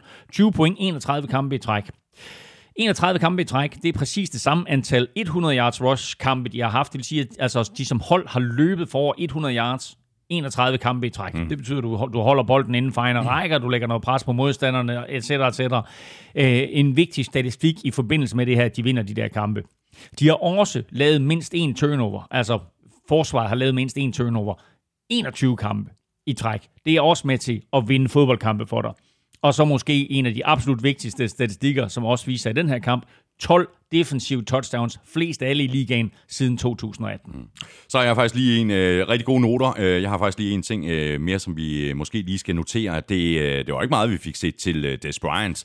Han var kun inde på ganske få spil, og, og greb i øvrigt ikke nogen bolde. Nej, og, og det er et spørgsmål at han skal arbejde stille og roligt ind i det her angreb. Jeg synes, det, det, det, det, det positive i den historie, det er, at han bliver signet til deres practice squad, kommer med i truppen mm. i søndags, får lige smagen af NFL igen. Nu er Des Bryant tilbage, og så må vi se, om der overhovedet er noget i ham. Øh, som du siger, han greb ikke nogen bold i søndags. Og så havde de fleste nok regnet med, at øh, Steelers sådan for alvor ville gøre det onde ved øh, Cowboys, øh, men det blev kun til en sejr på 24-19 i Dallas. Lidt underligt, at uh, Roethlisberger næsten spillede bedre efter sin knæskade sent i andet kvartal. Uh, han fik uh, god beskyttelse af den, uh, af, den, af den offensive linje og kunne, kunne blive stående i lommen og, og fyre bolde afsted. Prøv at høre, NFL skuffer jo aldrig. Vi talte om efter spil uge 7, at det var den fedeste spiluge overhovedet. Så kommer spille uge 9 her. Det eneste hold uden sejr, de er ved at vinde, og det eneste hold uden nederlag, de er ved at tage. Mm. Og det var endda rigtig, rigtig tæt på, at de taber den her kamp Steelers. Meget tættere, end nogen kunne have forudset på forhånd. Og det ender også, men det kræver jo også en, en interception øh, af Gary Gilbert der i endzonen, for at det er sådan, at Steelers de overhovedet vinder den her. Men Ben Roethlisberger, altså, han skal jo enten bløde, eller have et brækket ben, eller et eller andet, for at han virkelig spiller godt. Det er jo helt crazy at se. Han bliver smadret, han kan nærmest ikke, han bliver siddende på banen, han kan nærmest ikke stå op, og så bliver han på banen og, og fuldfører lige det der drive, øh, får bolden i, i shotgun, øh, bevæger sig ikke overhovedet, men kaster du ind, så kaster han lige der, og så der, og så lever mod sidelinjen der, og så laver han lige en pump fake og kaster bolden i endzone, touchdown. Okay, nu kan jeg godt lige humpe i omklædningsrummet. Der er et minut og 10 tilbage på det tidspunkt af første halvleg. Han humper ind i omklædningsrummet. Og der laver Cowboys jo den første af ikke ret mange fejl, som de laver i den her kamp, men en stor fejl, fordi så øh, går øh, Garrett Gilbert ud og tænker, øh, og Cowboys trænerstab tænker, vi skal lige prøve at se, om vi kan nå at score nogle point. Vi har trods alt et minut og 10 at gøre godt med. Han kaster det til CD Lamb. CD Lamb fumbler. Steelers får bolden tilbage. Der er kun en lille udfordring. Ben Roethlisberger er i omklædningsrummet. Så kommer Mason Rudolph ind. Og der ser du forskellen på at have Ben Roethlisberger som quarterback, ja. og Mason Rudolph som quarterback. Fordi Mason Rudolph er inde i tre plays, and he's a fucking disaster. Det er jo helt crazy, så meget Ben Roethlisberger han betyder for det her hold. Helt vildt. Og det forudsagde vi også øh, før sæsonen, at, øh, at det var øh, vigtigt for, for Steelers at få Roethlisberger tilbage, og det har vi også set i år. Altså, Altså i forhold til, altså hvad var de 8-8 i 2019-sæsonen, vi ja. jo i virkeligheden er et rent mirakel, at de, ja, at de god er 8 coaching af Mike Tomlin. Ja, ja exakt. Ja. Øhm, og nu er det 8-0. Ja, præcis. Ja, apropos øh, coaching, så var det måske en lidt øh, underlig beslutning til sidste kamp med, øh, med 43 sekunder tilbage. Steelers havde en øh, fjerde down og en på Cowboys 15-yard linje, og i stedet for at sparke field goal, der så kunne have bragt dem foran med 8, så valgte de at løbe bolden med James Conner, der tabte yards og gav Cowboys 38 sekunder til et øh, potentielt øh, comeback. Øh, en meget underlig beslutning her, ikke? Jo, og vi havde også en, en lytter, der skrev ind til os og spurgte om... Det, om, det er Niels Præst, faktisk, ja. og ham, ham vil jeg godt, jeg vil godt lige supplere med Niels Præst her, fordi han har nemlig også spurgt ind til den her beslutning øh, sidst i kampen. Derudover, så skriver han sådan her. Trods en 8-0 record har det som øh, Steelers-fan været en nervepirrende første halvdel af sæsonen. For øh, bortset fra en klar sejr over Browns, der jo stadig er Browns, har det været syv tætte kampe mod mere eller mindre middelmodige modstandere fra blandt andet NFC Least, hvor modstanderne har haft sejren inden for rækkevidde i fjerde kvartal. Så, Elming, hvor stærke er Steelers egentlig? Øh, ja, lad mig lige svare på den anden først der så, fordi det var faktisk ikke det lytterspørgsmål, jeg regner med, at du vil læse højt. Øh, det, den der med, med, med fjerde down, øh, der står de nede på Cowboys 15 linje med 38 sekunder igen. Du kan sparke et field goal og komme foran med 8. Eller du kan få en første down, og så er kampen overstået. Mm. Og øh, Analytics har jo helt sikkert fortalt Steelers, gå efter den, afgør kampen. 38 sekunder igen mod en, en Garrett, Garrett Gilbert quarterback. Der er no chance in hell, at han kører sit hold ned til touchdown. Så de går efter den. Får den ikke, er kun foran i gåsøjne med 5 point, det vil sige, et touchdown vinder kampen for Cowboys. Og Garrett Gilbert kaster jo tre helt igennem solide kast til øh, C.D. Lamb, til, øh, var det, øh, hvad hedder han, Michael Gallup, og så et, et tredje kast, som bringer dem inden for, for omkring sådan 20-linjen, og de får faktisk et enkelt skud i endzonen, hvor så Minka Fitzpatrick jo kommer til som, som øh, den reddende hånd endnu en gang, anden nu i træk, at han gør det. Og der kan man jo bare sige, altså jeg kan, jeg, jeg, jeg, jeg kan egentlig godt lide beslutningen med 38 sekunder igen, fordi du står over for en Garrett Gilbert. Men udfordringen er bare, at Garrett Gilbert og Cowboys havde været i stand til at flytte bolden på Steelers hele dagen. Så derfor er det sådan lidt en, en mm. iffy. Men uh, altså kom foran med, med, med, med 8 point der, med 38 sekunder igen, havde måske været en fordel. Men altså, anyway, de ender med at trække sig ud uh, sejrsrigt uh, Steelers af den her kamp. Og hvor stærke er Steelers egentlig? Jamen altså, uh, lyt til vores midseason special.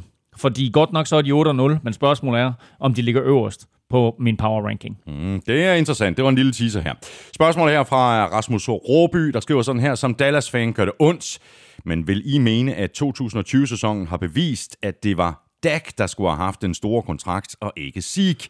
De har store skader på den offensive linje, men synes, det er tydeligt, at Tony Pollard både har mere burst og kan levere yards efter contact.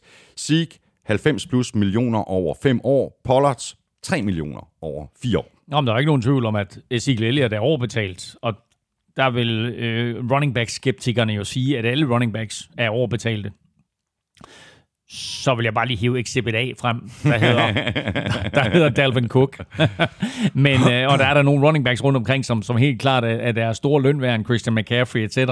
Øh, men forskellen på Ezekiel Elliott og Tony Pollard her, den er ikke øh, lige så stor, som de her to kontrakter, de skulle sige. Og ja, selvfølgelig skulle Dak Prescott have haft en stor kontrakt, og ikke Ezekiel Elliott.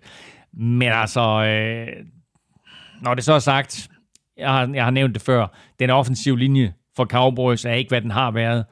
Men måske netop derfor er det også interessant at se, at Tony Pollard rent faktisk ofte har lidt mere succes, øh, end Ezekiel Elliott har.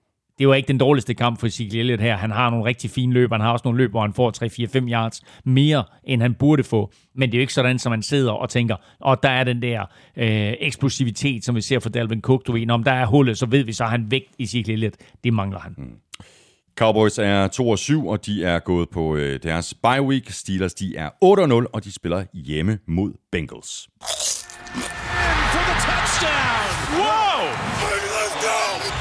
Ugen spiller præsenteres af Tafel. Så er vi halvvejs gennem kampen, og det betyder, at øh, vi nu skal have trukket lod om øh, to kasser taffelchips. Vi napper ugens spiller først. De øh, nominerede var Josh Allen, Dalvin Cook for anden uge i træk, og øh, Saints Defense.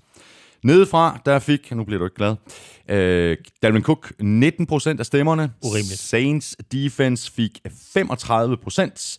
Men de er også mange spillere jo. Altså, mm. Dalvin Cook er jo kun én. Ikke? Så Præcis, man ja. kan godt forstå det jo. Lige. Ikke? Og Og så, så, ganger det op, så er det jo faktisk 350 procent, jeg får ikke mere.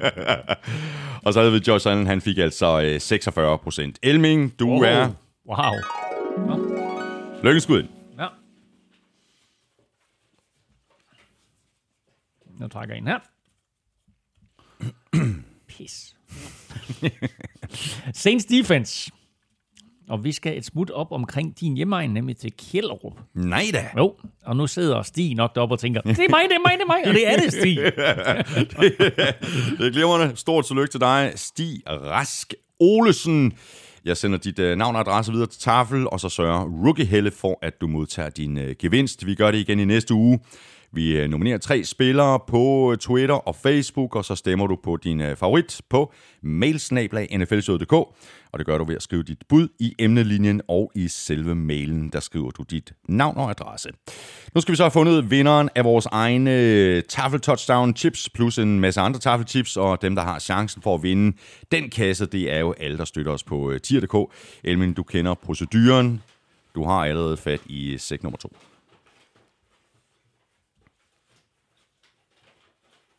Trækker en her. Og der bliver givet 10 kroner. Det vil sige, at man har to lodder. Ja, og det er simpelthen en uh, computer, der har sendt det her. Der er nogen, der snyder. Jeg ved ikke, men uh, navnet er B, og så en masse tal. B og så en masse tal. Ja. Ja, hold da op. Ja. B, B35 137, Ja, okay. Men øh, B35 137, øh, du ved sikkert godt, øh, hvem du selv er.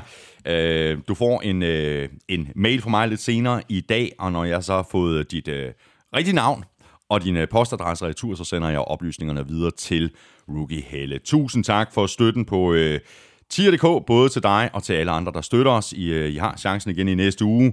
Og for at det ikke skal være løgn, så har I jo faktisk også chancen senere i dag, når vi optager vores mid-season power ranking udsendelse.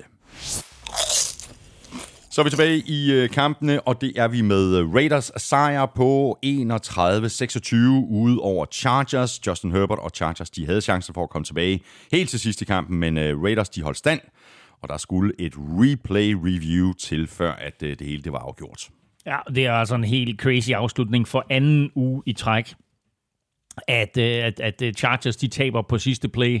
Og på det play her, der er de jo faktisk begyndt at juble Chargers. De tror jo, at Justin Herbert har kastet mm. et touchdown øh, ned i bunden af endzonen. Men altså, der står Isaiah Johnson, som er sådan en lidt ukendt Raiders-spiller, og ikke bare slår han bolden væk en gang, han slår den væk to gange, fordi Justin Herbert prøver det samme play, sådan en endzone fade fra 4 linjen øh, ned i højre hjørne, men øh, Isaiah Johnson, han slår altså bolden væk begge gange. Og anden gang, der tror alle jo, at øh, tight enden Parnham der, han har grebet bolden. Men først efter replay viser det sig så, at den kommer løs, og at det ikke er touchdown. Så hvor Chargers de starter med at juble, så ender det jo med, at Raiders de løber rundt og jubler. Så sådan ja. en helt, helt, helt crazy afslutning på den her kamp med jubel på den ene side og jubel på den anden side. Ja. Og det kan godt være, at øh, Chargers ikke helt har luret det der med at vinde øh, de tætte kampe, men de har Justin Herbert, og det skal de være glade for. Jamen altså, han er virkelig god, og den her kamp starter jo på en måde, hvor jeg sad og tænkte, nå, okay, nu er han nu er han kommet dertil, at nu er den her, nu, nu det her øh, rookie start på sæsonen, nu er den overstået, nu opdager han faktisk, hvad NFL øh, går ud på, nu får han faktisk nogle pryl, og nu går han ned med fladet. Men på trods af en skidt start, så spiller han sig op, og så leverer han bare endnu en øh, kanonkamp, og øh, fører jo Chargers til, øh, til 10 point. Lynhurtigt i slutningen af første halvleg, og det er, da de får chancen for at vinde kampen til sidst, der, øh, der fører han dem jo også ned til 4 linjen hvor de så får to plays, som der som sagt det ikke udmyndter sig i, øh, i touchdown, og dermed så taber de altså øh, den her kamp. Men det hører med øh, til historien, at de er bagud 28-26. Det vil sige, de er bagud med to point. Og så øh, ponder Raiders og når en punt returner, han øh, ikke øh, håndterer bolden rigtigt, øh, og, og han taber bolden, så kalder man det et muffed punt. Mm. Og det er præcis det, der sker i det her tilfælde. Bolden kommer ned, den bliver ikke grebet. Raiders får fat i den. De er så ikke i stand til at gøre noget ved den, men de er trods alt så langt ned på banen, så de lige kan sætte Daniel Carlson ind til at sparke et field goal. Og det vil sige, at de er foran med fem i stedet for med to. Og det betyder så, at på det efterfølgende drive, der skal Chargers have touchdown. De kan faktisk før det, der kan de jo nøjes med et field goal og vinde kampen. Det kan de ikke efter det her Moft Punter, de tre point af Carlson. Så det er de der små ting der, der afgør de her kampe. Så der er hele tiden et eller andet lille play, en eller anden lille øh, coaching-fejl, et eller andet lille ting, uforudset, mm. uge efter uge efter uge, der gør, at Chargers taber. Nu har de tabt seks kampe i år. Ikke? Det, det største nederlag er med syv point. Ja og de har i gennemsnit tabt med fire. De har tabt seks det, kampe. Men det er den samme historie som sidste år, ikke? Det er fuldt som og sidste år igen og sidste år igen. ja, det er, det, er, det, er, det er helt vildt. Uh, I forhold til Raiders, så, så i, i sidste uge efter uh, deres sejr over Browns, der sagde uh, John Gruden med sådan et, uh, et rigtigt Raiders-udtryk, jeg tror det er Al Davis, der har fundet på det i tidernes morgen, at, uh, at det her med secret sauce, uh, og, og Gruden sagde, at Derek Carr var Raiders secret sauce. Og det var han vel igen i den her kamp, også selvom statsen ikke rigtig viser det. Han har ikke nogen, altså statistisk har han ikke nogen god kamp, men han kommer ud til anden halvleg brandvarm. De har ikke rigtig kunne få noget sådan specielt ud af det i første halvleg. Jeg tror, de scorede, scorede ikke 10 point i første, 14 point i første halvleg, ikke? Og så kommer han ud i anden halvleg, og så kaster han et 45 touchdown til Nelson Aguilar, som i øvrigt er super smukt, både kastet og catchet af Nelson Aguilar. Og så kører han ned endnu en gang, og så kaster han et touchdown til Darren Waller i bagenden af endzonen på det næste drive, som også er et virkelig, virkelig fint kast. Det er der, der i starten af sæsonen, der talte vi meget om, om Darren Waller og den her størrelse, han har, hvor uhåndterbar han er for forsvar. Og her, der viser Derek Carr bare, at han har en fin forståelse for, hvordan man skal kaste bolden til Darren Waller, fordi den er bare kastet væk fra forsvarsspilleren, og så op i sådan 3,5 meters højde, og så går Darren Waller bare op og henter den der. Og der er jo intet, du kan gøre som forsvarsspiller for at forsvare det play. Øh, så to super drives, de åbner anden halvleg med, og så pludselig så er de foran i stedet for at være bagud med tre.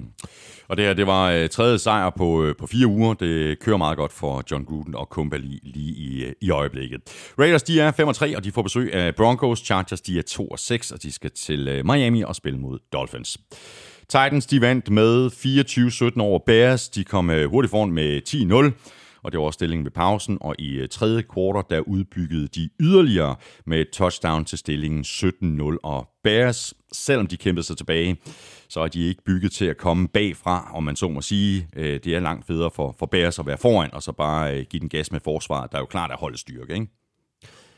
Det, det er holdets styrke, og øh, det vilde det hele, det er, at Nick Foles jo er ved at lave et eller andet vanvittigt comeback for anden uge i træk. Altså, de er bagud øh, 17-0, og kampen her, den ender 24-17. Og faktisk, så, øh, så sparker Bears jo et onside kick til allersidst, som, som Titans så får fat i. Så får de selv fat i det der onside kick, Bears, så er der jo en chance for, at, mm. at de rent faktisk kan gå ned og udligne.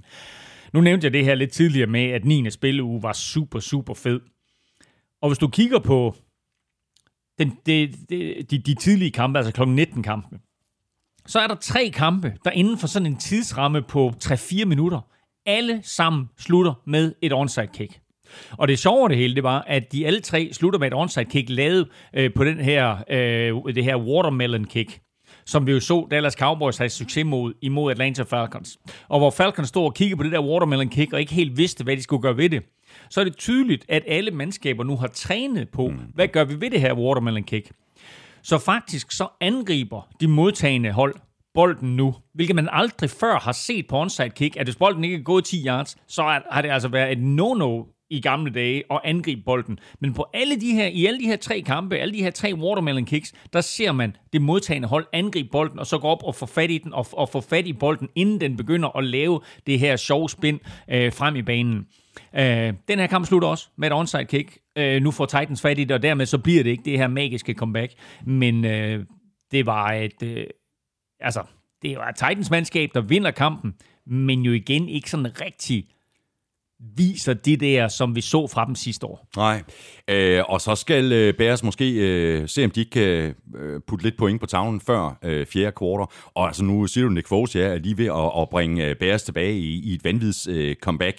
Men hans, hans stats, øh, kan man sige, nu talte vi lige om Derek Carr, og, og hans mm. stats, øh, der lyver. Og det gør... Øh, Nick Foles' Ja, i, i den grad også, fordi det hele det kommer nærmest i, i, i fjerde kvartal, og jeg synes altså, jeg synes, det er meget svingende, det han leverer. Det er det også, og det er også en, en fin øh, forsvarsmæssig indsats af Titans i de første tre quarters i den her kamp. Og man må rose Mike Rabel for ikke at ligge på den lade side, fordi han har set sit forsvar være decideret elendigt i den første halvdel af sæsonen. Og så her op til trade øh, deadline, så gør han jo det, at han som tidligere nævnt øh, sender Vic Beasley på porten. Han sender også Jonathan Joseph på porten. To free agents, de har hævet ind, som de havde håbet på at kunne hjælpe dem. Det kunne de ikke. Bum, ud med dem.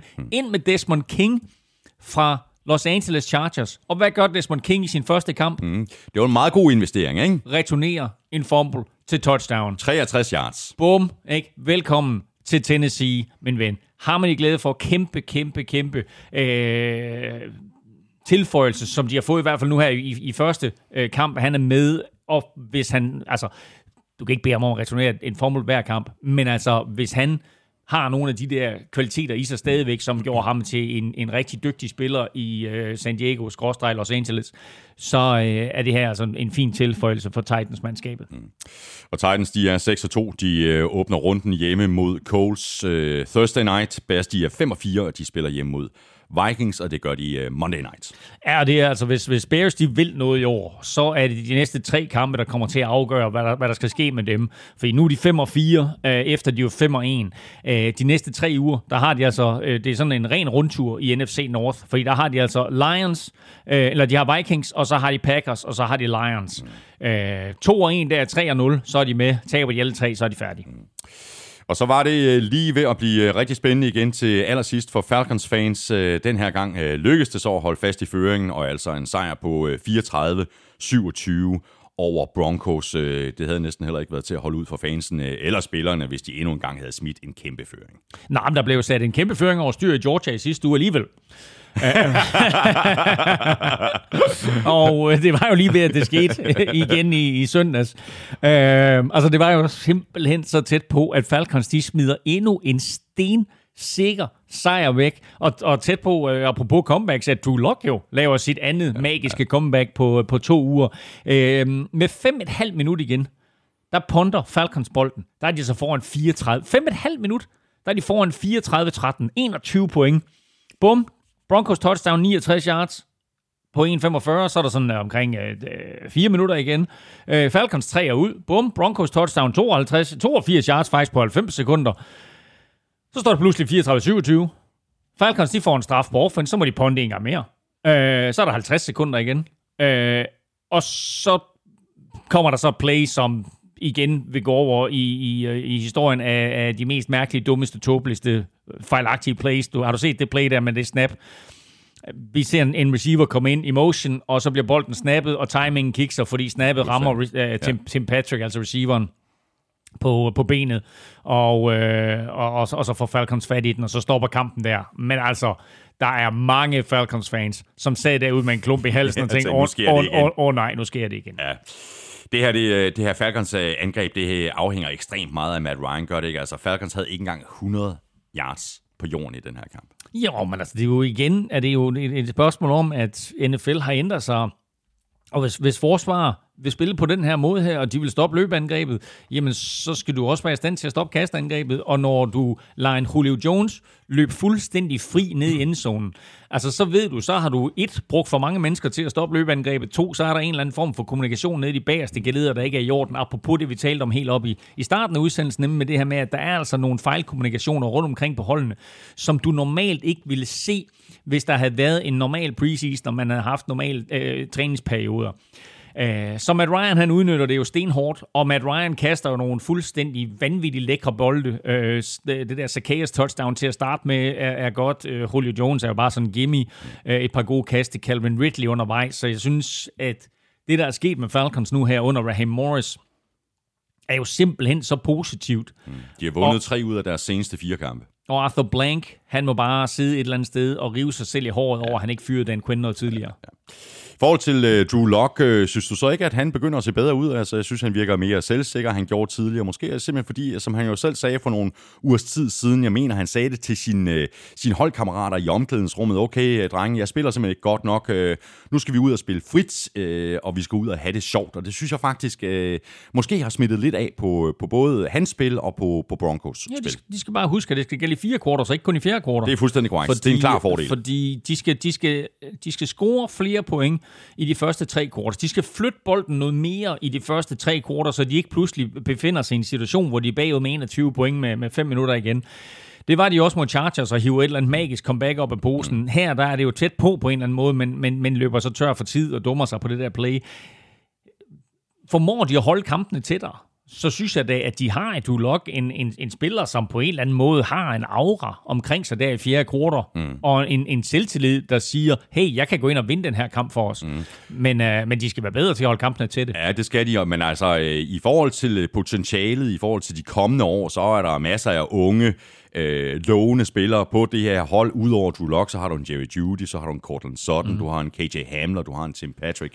Så der er, der, er, der er masser af gode ting at bygge videre på. Jerry Judy har jo sin absolut bedste kamp ja. øh, her i sit rookie-år, over 100 yards. Meget det kommer jo i fjerde kvartal, så kan du kalde det garbage øh, time øh, yards og, og touchdown, men altså det er med til at bringe, bringe Broncos tilbage her. Og som sagt, de er jo super, super tæt på. Men altså Jerry Judy og KJ Hamler, som de drafter i første og anden runde i år, har jo virkelig været fine mm. tilføjelser, og og, og som du siger, det er ung talent, ikke? de to har over 200 yards til sammen i, i den her kamp, så altså de to med en Lock, og så selvfølgelig øh, ærgerligt, at Albert, Albert O der bliver, bliver skadet, men altså masser af interessante aspekter på det her hold, øh, og også forsvarsmæssigt, hvor de selvfølgelig savner Von Miller. Ja. Broncos, de er 3 og 5. De skal et smut til øh, Søndens Hule i Vegas og spille mod Raiders. Falcons, de er 3 og 6, og de er gået på deres bye week skal vi til en øh, kamp, der blev øh, overraskende tæt og spændende. Chiefs de vandt lige akkurat, og det gjorde de med 33-31 over Panthers, der bed rigtig godt fra sig. Super, super spændende kamp. Mega spændende kamp, og Panthers var jo klar over, at de var nødt til at gøre noget ekstraordinært for at vinde øh, det her opgør. Og det så, de så også. Så hver gang, at, at de ligesom fik chancen for at få drive til at fortsætte, så gjorde de det. Var meget, meget aggressive i, i, i første halvleg. De går på en fjerde down. De øh, øh har et fake punt, der lykkes for dem. Æh, inden kampen, der, der udtalte Panthers coach øh, Matt Rule jo, vi kom her for at få en sejr. Og de gjorde alt, hvad, hvad, hvad der ligesom øh, skulle til. Æh, de havde også, de kørte sådan en hook and ladder, hvor bolden blev kastet til en receiver, der så kaster den tilbage til Christian McCaffrey det var et fedt play. Jeg synes bare, de valgte det på det forkerte tidspunkt, på det forkerte sted på banen, og så til den korte side af banen, i stedet for vel til den lange side af banen, så der er mange ting. Men vi sad og kiggede på det der play og sagde, om hey, altså, de giver det trods alt øh, sig selv muligheden. Og så forsøgte de sig jo faktisk også med sådan et, et, et overraskende onside kick med 10 minutter igen, De havde behov for et onside kick mere øh, sent i kampen, som så ikke lykkedes, men øh, der med 10 minutter igen, der reducerer de jo og så i stedet for bare at smide bolden ned i hænderne på Mahomes, så forsøger de lige med et onside kick, ja. Øh, og det lykkedes så ikke, øh, desværre. Men, øh, men altså, de, de, de, de gav sig selv chancen for at vinde den her kamp. Og så er det bare en, en kæmpe fornøjelse at se Christian McCaffrey tilbage på banen. Og det var ikke ligefrem, fordi han blev sådan listet tilbage i, i aktion. Altså 18 løb for 69 yards og touchdown, 10 grebne bolde for 82 yards og touchdown. Ja, og så slog han sig på et tidspunkt. Øh, og det betyder faktisk, at han er tvivlsom til den, øh, til den kommende spilleuge. Vi nævnte ham ikke lige op i toppen af, med hensyn til skader, fordi det, det ikke er... Øh, Altså, det, Nej, det, kan godt, det, kan godt, det kan godt være, det er alvorligt. Det kan godt være, at han er nødt til at se ud et par uger. Men altså, han er sådan det, de kalder day-to-day. Uh, men altså, uh, kæft en tilføjelse, han er, ikke? Altså, så snart han har bolden i hænderne, så sker der jo et eller andet ja, magisk. Ja. Og Teddy Bridgewater vidste jo også godt, hvor, hvor han skulle gå hen. Uh, udfordringen for Christian McCaffrey, det er, at han har spillet fire kampe i år, og Panthers har tabt dem alle fire. Ja. I forhold til Chiefs øh, og deres angreb, så synes jeg sjældent, jeg har set et mindre øh, balanceret angreb. 12 øh, løb for 32 yards, og så øh, kaster med Holmes så lige for øh, 372 yards og fire touchdowns. Men, øh, men okay, hvis, hvis man kan vinde på den der måde, så har der ikke nogen grund til at løbe bolden. Nej, og det er jo det, jeg, talte, jeg har talt om et par gange med, med rytme og sådan noget. Jeg synes, der mangler noget rytmehister her, men altså når han når han spiller på den måde med Holmes, så er der jo ikke så meget at gøre. De har jo bare et hav af playmakers, der løber rundt der. Og de var endda uden Sammy Watkins i den her kamp. Tyreek Hill og, øh, og Travis Kelsey, de har jo en, en crazy kamp, ikke? Altså, øh, Kelsey 10 grebne bolde for 159 yards, Tyreek Hill 9 grebne bolde for 113 og to touchdowns. Og så kommer de jo, Thomas, med spillet. Ferrari Wright. Så du det? Du bliver nødt til lige at forklare Holmes, mig, hvad Ferrari med Holmes, der jo selv kommer ind i motion. Altså med Holmes quarterbacken løber in motion. Mm, mm. Så tager han et direkte snap, øh, og løber så tilbage ud til, øh, altså vender rundt. Han kommer fra højre mod venstre, får direkte snap, sætter lige foden hårdt i jorden, løber tilbage ud mod sin højre side, og der har han så en receiver, der er i fuld firespring, sprinter fra venstre side, sammen med Mahomes, men helt ned i bagenden af endzonen, og så kaster han bolden øh, til den her receiver. Der er jo den nærmeste forsvarsspiller til den der receiver, han er jo en 2-3 yards væk, og der er ikke en spiller i nærheden af Mahomes. Fuldstændig vanvittig play, og angiveligt et play, som Mahomes han øh, selv har opfundet dem, der har spillet fodbold, ved, at øh, man deler sådan træningen op i forskellige elementer, og nogle gange så er der noget special teams træning, hvor øh, der er nogle spillere, som ikke er med, og så står de sådan nogle gange lidt og chit-chatter, eller står og keder sig, men øh, ikke med Holmes. Med Holmes, han opfinder spil til sig selv. Så under sådan en special teams træning, så øh, opfinder han det her spil til sig selv, øh, og går bare sådan, det er sådan lidt et hyggespil. Men øh, Andy Reid, han siger til ham, hey, det ser da sjovt ud det der, lad os sætte det ind. Og Mahomes han siger, ej, det kan du ikke mene. Jo, jo, lad os sætte det ind. Og så kører de det. Men det er jo typ, i, i, i, i, den her kamp mod Panthers og scorer på det. Og, ja, nu, det og, og nu, nu er det sat ind på side 470. Ja, ja af, af Andy Reid's playbook. Men det er jo fantastisk, fordi Andy Reid's uh, playbook er jo ikke sådan en almindelig playbook. Altså, han har jo bare samlet ind. Altså, det er bare fede spil, uh, som, som han kan bruge, ikke? Det er jo ikke uh, ligesom en, en, en McVay eller en Shanahan, der sådan ligesom holder sig til, til et bestemt system og, og en måde at gøre det på. Andy Reid, han tager bare alt det, han synes, der er fedt. Ja, og det her, det var fedt. Ja. Og det var, øh, det, det, det, det var Teddy Bridgewater, sådan set også i den her kamp, for han spiller en virkelig, virkelig god kamp, øh, Teddy Bridgewater. Um, han kaster for 310 yards og to touchdowns. Og så har han et play, som jeg gerne vil rose ham for, og som jeg gerne vil brokke mig over.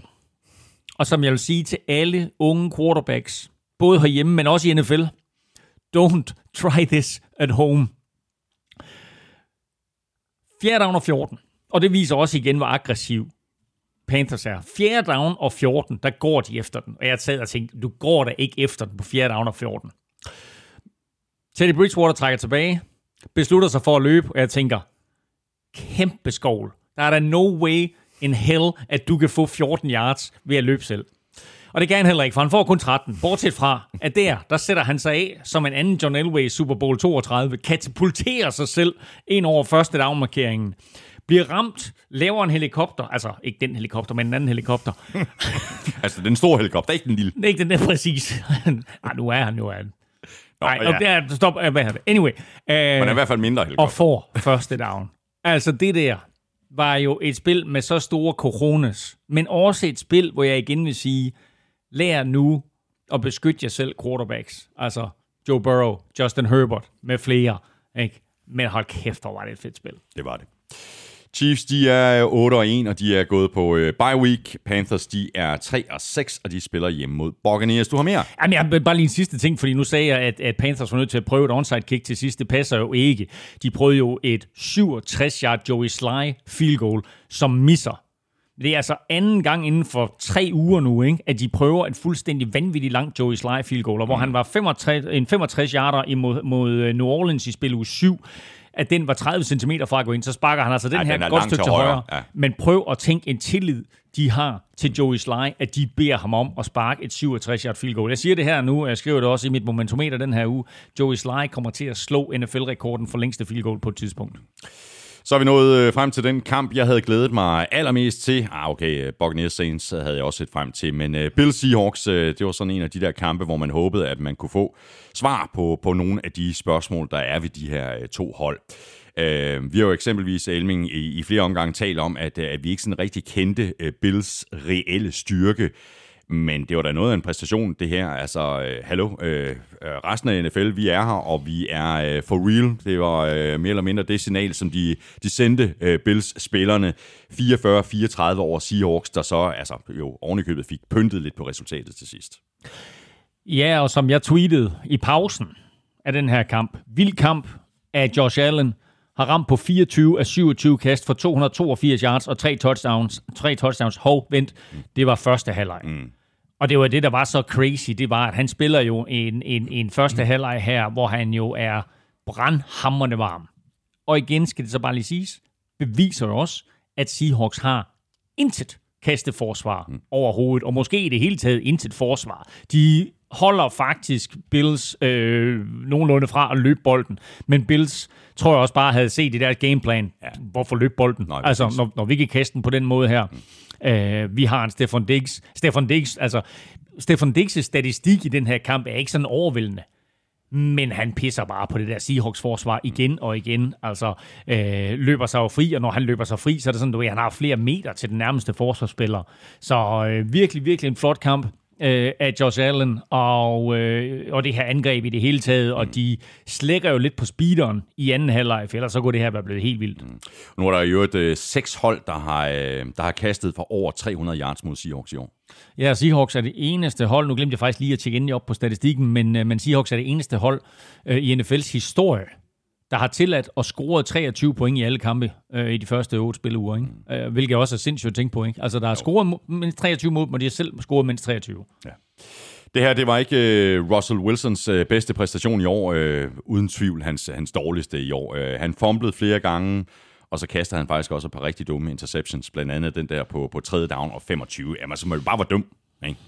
Jo, og, og, og det er en udfordring, fordi for, for to uger siden, øh, der tabte de til Cardinals, hvor han kaster tre interceptions. Her ikke, der kaster han to interceptions og fumbler to gange.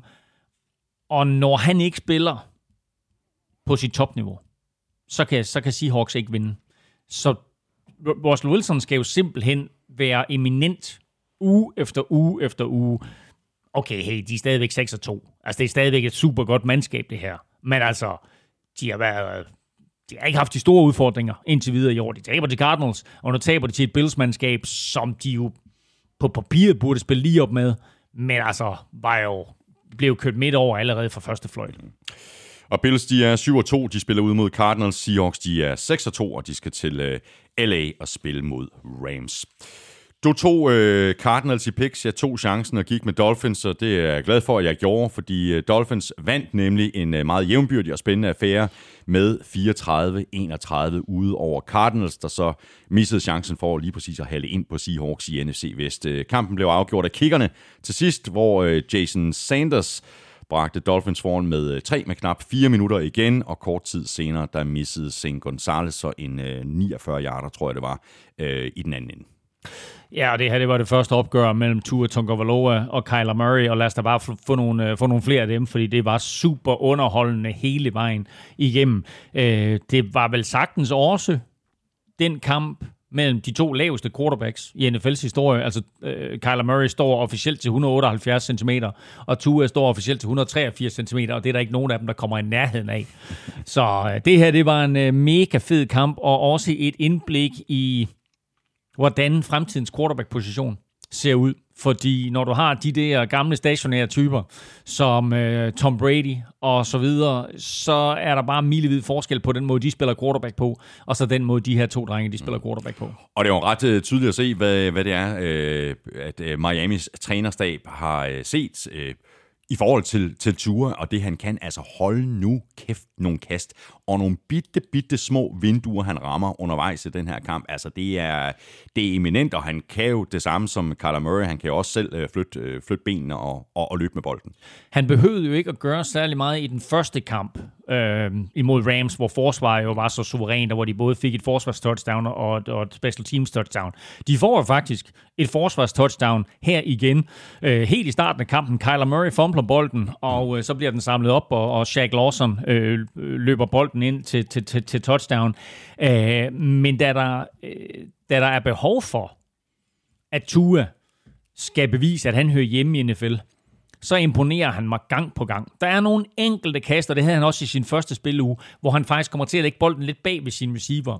Men ellers så viser han en uhyggelig præcision, både på de kast, hvor han skal trykke igennem, og så på de, de kast, hvor han skal have lidt mere touch. Og så er jeg virkelig imponeret over hans bootlegs, hans rollouts, og så hans evne til, når du ved, der er en gang imellem, når du laver sådan en, en bootleg, så finder du bolden for eksempel i et, et løb i højre side, og så drejer du rundt til din venstre side. Og der en gang imellem, så står der altså en forsvarsspiller lige der, hvor du løber rundt. Og øh, der kan ske alt muligt. Der har han en umanerlig, fantastisk evne til lige at opdage meget, meget hurtigt, at der står en spiller i en forkert trøje. Det er ikke en af mine venner. og så slippe ud af det. Det gjorde han altså et par gange i den her kamp, hvor jeg bare sad og klappede i mine små hænder. Og øh, præcis ligesom i sidste uge, så sad jeg med, sammen, du var ikke med i, i søndags, men jeg sad sammen med, med vores øh, gode ven, Miami mm. Dolphins-fanen der, og jeg lover dig, han var helt oppe og ringe os. Og den her kamp, den, den ender jo først noget kvart i to-agtigt øh, om natten der, ikke? Øhm, og i øvrigt, øh, igen lige det her med, hvor vild spil uni var. Nu nævnte jeg, at de der tidlige kampe, de slutter med tre onside kicks. De tre sene kampe, Chargers, altså det her det er igen, det er inden for 3-4 minutter det her. Chargers taber på det sidste play. I det øjeblik, de taber, der står der 31-31 mellem Cardinals og Dolphins. Og Steelers er bagud til Cowboys. Der sad vi bare og kiggede på den og tænkte, hold kæft, hvor er NFL fedt. Det er det bare. Okay. Ja. Og så ender det alligevel med det her 31-31, at øh, Jason Sanders kommer ind og sparker et field goal igen for Dolphins. Han har sparket 38 gange nu i år, ramt på alle 38 spark, 18 øh, ekstra pointmænd og 20 field goals. Nu har vi selvfølgelig, selvfølgelig øh, talt øh, rigtig meget af Ture. Vi bliver også nødt til lige at tale Murray, fordi han er simpelthen så underholdende og sjov at se på, og som har han bare været pissirriterende at stå overfor som, som forsvarsspiller. Ikke? Altså, helt vildt irriterende. Nu har jeg lige siddet og rost Ture til skyerne, og jeg kunne bare gange det med to, når det gælder Kyler Murray. Det er jo fuldstændig vildt. Og ikke? jeg sad og tænkte, fordi jeg havde faktisk sendt min brutoliste over ugens spillere til dig. Den havde jeg sendt og så ser jeg Kyler Murray spille den her kamp, og så tænker jeg, okay, hvis Cardinals de vinder den her kamp, så ryger Kyler Murray ind, og jeg kunne egentlig bare slette de andre tre, og så skrive Kyler Murray, Kyler Murray, Kyler Murray, fordi han er jo helt eminent i den her kamp. Han øh, kaster for 283 yards og tre touchdowns, og så løber han 106 yards På 11 og, og touchdown. Ja. Og den, jamen jeg elsker at se ham løbe. Hans acceleration er vild. Hans tophastighed er vild. Men hans evne til at skifte retning, den er, jeg har aldrig set noget lignende. Og en forsvarsspiller, altså du må stå der med fødderne solidt plantet i cement, og du tænker, jeg kan ikke røre mod af flækken. Hmm. At det er helt crazy at se ham. Jeg er fuldstændig vild med Kyler Murray, og altså, der er alt godt i vente for, for Cardinals-fans derude. Mm. Og så viser det også bare, hvor stor øh, tillid, at øh, Cliff Kingsbury har til, til ham. Han, han konverterede to fjerde downs i Cardinals eget territorium. Cardinals, de er lige nu... Men, øh... men, og det er jo væsentligt, de har en fjerde down sent i kampen, som de ikke konverterer, fordi han giver bolden til en running back. Hmm. Og så har de en fjerde down sent i kampen, fjerde down og en, hvor de vælger, fordi de ikke har fået den første gang, de havde fjerde down, så vælger de at sige, fint nok, et 49 field goal, Vi går efter, efter at, at udligne her, de bagud 34-31, vi går efter at udligne og måske tage kampen i overtid, og så sparker St. Gonzalez af alting, så sparker han kort på det der 49 field goal. Og Analytics fyre vil selvfølgelig sætte ud og sige, hvorfor gik de ikke efter den på fjerde down? Men Cliff Kingsbury, han har set, at de ikke fik den på den forrige fjerde down, mm. og så bliver man sådan lidt som coach, uh, nej, vi går med det sikre, vi sparker field goal. Det viser sig ikke at være sikkert, og dermed så vinder Dolphins. Mm. Og Dolphins, de er 5 3, de får besøg af Chargers. Cardinals, de er også 5 3, og de spiller hjem mod Bills. Så mangler vi bare det spændende NFC South-opgør mellem Buccaneers og Saints, eller spændende og spændende. Vi troede, at det ville blive spændende, men øh, Saints og Drew Brees kørte jo bare fuldstændig hen over boks i øh, Florida og vandt med hele 38-3. 38-3 Elming, den havde vi ikke set komme. Nej, og det er det største nederlag i Brady's karriere. 35 points forskel, det er det største nederlag i Brady's karriere, og det mest pinlige det er, at de sparker et field goal med Ja, nu har jeg ikke lige fået det skrevet op her. Men de sparker, jo, de sparker et 48 yard field goal med 6 minutter igen. Udelukkende for at undgå et æg. Ja. Anden gang i år, vi ser det men første gang for Buccaneers, og vel sagtens også første gang i Tom Brady's karriere. Det her, det var total ydmygelse, og det var øh, lidt ligesom at se øh, Josh Allen imod Seahawks. Så var Drew Brees bare forrygende imod det her Buccaneers forsvar, og Saints forsvar var alt omklamrende øh, imod Buccaneers angreb, der intet kunne få til at ske. De havde ingen svar. Første quarter, Thomas. Buccaneers, 0 første downs. Taysom Hill, Første down på kast, første down på løb og første down på et catch. Yeah. Og 21-0 til Saints. Øh, da, da Buccaneers får deres første første down, der er vi inde i anden kvartal. Da de får deres anden første down, der er de bagud 28-0. Der sagde jeg bare og tænkte, holy crap. Ja. Og ydmygelsen, den fortsat, øh, fordi det var, det var hele vejen rundt. Ja. Og vi havde begge to Buccaneers i, uh, i picks. Nej, jeg havde Saints. Det havde du så ikke, nej. Øh, men jeg kan ikke rigtig finde ud af boks, fordi indimellem så ser de nærmest ustoppeligt ud, og indimellem så spiller de som en pose nødder. Og her havde de i hvert fald ikke nogen svar, hverken på angreb eller forsvar. Nej, og der var igen øh, det her med, med kommunikationen, som jeg nævnte her i starten af udsendelsen. Der var klare udfordringer med kommunikationen på forsvaret. Og der var så også klare udfordringer med kommunikationen mellem øh, den nye stjernereceiver hos Buccaneers, en, en ung, ung fyr, de har fået ind lidt ubeskrevet blad, der Antonio Brown. Og Tom Brady, ved du jo godt, at Antonio Brown bor ude hos Tom Brady. Ja, jeg ved det godt. Giselle, sammen, sammen med Giselle. Giselle, hun må være lykkelig. Prøv at høre, Tom og jeg, vi skal i byen. Gider du tage dig af ungerne? Ikke? Præcis. Men for helvede. Verdens dårligste babysitter. look, look kids. oh, anyway. Um, men der er også noget galt med kommunikationen, kommunikationen mellem Brady og Antonio Brown, fordi på et tidspunkt, og det har vi faktisk set før også, vi har også set det med Mike Evans tidligere i sæsonen, hvor Brady kaster en interception. Her der øh, forventer Tom Brady, at Antonio Brown går i en eller anden form for skinny post, og Brady kaster den der skinny post, men Antonio Brown, han løber en hook. Og så er der to øh, Saints forsvar dernede, og de skal lige blive enige om, hvem af dem, der skal intercepte dem. Øh, det kunne blive et rigtig sjovt play, hvis de har knust hinanden. Nu fik de heldigvis styr på det. Men Brady kaster jo tre interceptions i den her kamp. De to er forfærdelige. Den tredje, ved du hvad, jeg vil egentlig rose Tom Brady for den tredje. Fordi vi ser nogle gange unge quarterbacks i problemer. Tag et sack eller smid den væk på fjerde down. Men Brady siger, okay, det eneste, der ikke måske, det er, at jeg ikke giver os selv chancen for at flytte bolden. Så han kaster bare en høj bold over i retningen af Gronk og siger, hey, lav et play for mig. Den bliver så interceptet. Det ligner et fuldstændig åndssvagt play, og man tænker, hold kæft, en gammel mand. Men ved du hvad? Det er faktisk klogt af Brady, det der. Øh, og det er det, man, det er det, man lidt glemmer i den der situation. Nu ender han med tre interceptions. Det her det er en katastrofekamp for ham. Det er en katastrofekamp for Buccaneers af så mange årsager, fordi selvfølgelig, at nu har de tabt øh, tre kampe i sæsonen. Øh, de er blevet udstillet et par gange øh, her undervejs. Og så har de altså tabt to kampe i divisionen nu. Mm til New Orleans Saints. Box havde jo selvfølgelig håbet på, at de kunne vinde den her kamp, ligesom for det der øh, udlignet i divisionen. Nu har de tabt to kampe til Saints, og nu er de altså rigtig langt bagefter. Ikke? Altså, Saints, hvad er de? Er de 7 2, ikke? Eller 6 2? Øh, og, og Box er 6 og 3. Ikke? Mm, ja, præcis. Æh, det her uh, Saints-angreb, øh, nu havde uh, Breeze, han havde jo både Michael Thomas tilbage, Emmanuel Sanders var tilbage, mm. så det her uh, Saints-angreb var faktisk fuldtalligt. Uh, nu, nu, nu ser vi det her Saints-angreb, som, som det har været planen hele året. Øh, og de spillede jo forrygende, så øh, spørgsmålet er, om det resten af ligaen skal til at indstille sig på, at, øh, at Drew Brees øh, måske ikke er en gammel mand, og at der stadigvæk er, er ild under det her øh, Saints-angreb. Ja, fordi netop det der med, at, øh, at de to receiver var tilbage, det hjalp dem rigtig meget. Det betød faktisk også, at der ikke var så stort behov for, at Alvin Kamara, han var en supermand i den her kamp. Øh, Latavius Murray løb bolden godt, øh, Brady brugte sin tight ends meget, og så øh, var Michael Thomas jo nok mest... Altså, han greb selvfølgelig sin bolde, Michael Thomas, men han var jo mest sådan, jeg vil ikke kalde det en decoy, for det var han ikke, men, men han tiltrak sig bare så meget opmærksomhed, så i hvert fald Emmanuel Sanders blev åben øh, rigtig mange gange, øhm, og, øh, og, og, og Breeze fordelte bare bolden suverænt. Jeg, jeg hørte de amerikanske kommentatorer sige, og det var faktisk i det var i anden kvartal, jeg tror det er da de scorer til 28-0. Nej, det er, nej, undskyld, det er da i, det er da i første, det er allerede i første kvartal. I første kvartal, der har Breeze kastet til ni forskellige spillere. Mm. Og der kommer altså, så tre yderligere på, øh, inden den kamp, kampen den slutter. Wow. 12 forskellige spillere griber om bold. Det er jo helt crazy. Det er fuldstændig vildt. Nå. Godt, Saints de er 6 og 2, og øh, de får øh, besøg af 49ers. Box de er 6 og 3, og de spiller ud mod Panthers. Og så følger vi jo den her kamp mellem Brady og Breeze omkring, hvem der kaster flest touchdowns, når karrieren er slut. Og der har de jo sådan ligget overhalet hinanden lidt øh, uge for uge. I den her kamp, der er de jo direkte op imod hinanden, og med de fire touchdowns, som Breeze han kaster, så fører han altså nu det her opgør 564 mod 561.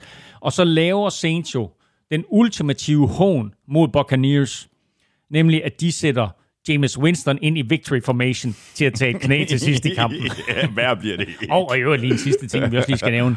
Uh, Buccaneers sætter jo rekord i antallet af løbeplays, vel at mærke negativt. Aldrig har et hold løbet bolden så få gange. Fem gange løber de bolden i den her kamp, inklusiv et sidste kneel down, og det der sidste kneel down, det er sådan, nå, nu har vi tabt kampen, nu sætter vi Blaine Gabbert ind til lige at sige farvel og tak for i dag, og lad os komme væk herfra. Så fire reelle løb i hele kampen af Buccaneers. Det er helt crazy. Det her, det var øh, 9. spillerunde. Dermed er vi nået frem til at tage et øh, lille kig på dit øh, momentometer i Elming, inden vi ser frem mod, øh, mod næste spillerunde. Ja, og øh, altså, jeg vil sige det på den måde, at der kommer der til at øh, ske lidt i, i bunden måske, men altså toppen, der vinder Steelers, øh, der vinder Chiefs, og der vinder Ravens. Så øh, de ligger, nej, jeg kan se, at Ravens er faktisk rykket en tak op, så altså Pittsburgh og, og Chiefs 1 og 2, og så Ravens øh, op på tredjepladsen. Sådan der, og øh, hele Elmings øh, momentometer, det finder du det sædvanlige sted, og det er selvfølgelig på øh, gulklud.dk. Vi skal have quizzen! Åh, Det er tid til quiz, quiz, quiz, quiz, quiz. Så er vi lige præcis nået frem til quizzerne, der jo præsenteres i samarbejde med Thai Cube, dit game day måltid. Det kan du sige federe end mig. Prøv igen. Så er vi nået frem til quizzerne, der præsenteres i samarbejde med Thai Cube. Dit game day måltid. Ja, det er rigtig godt, det der. Åh, det, er, tak. rigtig- det er rigtig godt. godt. Godt, øh, det er mig, der svarer først i, øh, i din lortequiz, ikke? Ja, det var nemlig en lortequiz. Hvilken spiller har som den eneste grebet et touchdown nu, seks kampe i træk? Tyreek Hill. Er et godt bud. Det er ikke rigtigt. Og der var det, du spurgte, om det var en running back eller en receiver. Der ville jeg ikke være, jeg ville ikke være will-ledende. øh, og, øh, og, øh, og, og Nej, du sagde, det var en wide receiver. Jeg sagde det om wide receivers. Jeg vil ikke ja. være will-ledende. Nå, Will-ledende, nej. Øh, jamen, jeg bliver nødt til at tage dem fra den ende af. Øh, altså spillere, som jeg i hvert fald ved, eller tror, jeg ved, mm. har, øh, har grebet en del touchdowns mm. i år. Øh, der var en der Adams. Nej, Ja, det er, ikke godt, det er også godt bud, men det har han ikke. Jamen, jeg tror også, fordi han har set ude, har han ikke det? Jo, det er det. Ja. Tyler Lockett, Ja, også godt bud, heller ikke. DK Metcalf, Nej, Adam Thielen, nej. Will Fuller. Ja, jeg vil ikke være, jeg vil ikke være will-ledende. Oh! Jeg troede, det der Will-ledende, det var fordi, det var wide receiver. Wide- Men det var Will Fuller. det var Will, will-ledende. Will Fuller. Okay, godt. Jamen, øh, og så var der det quizzen.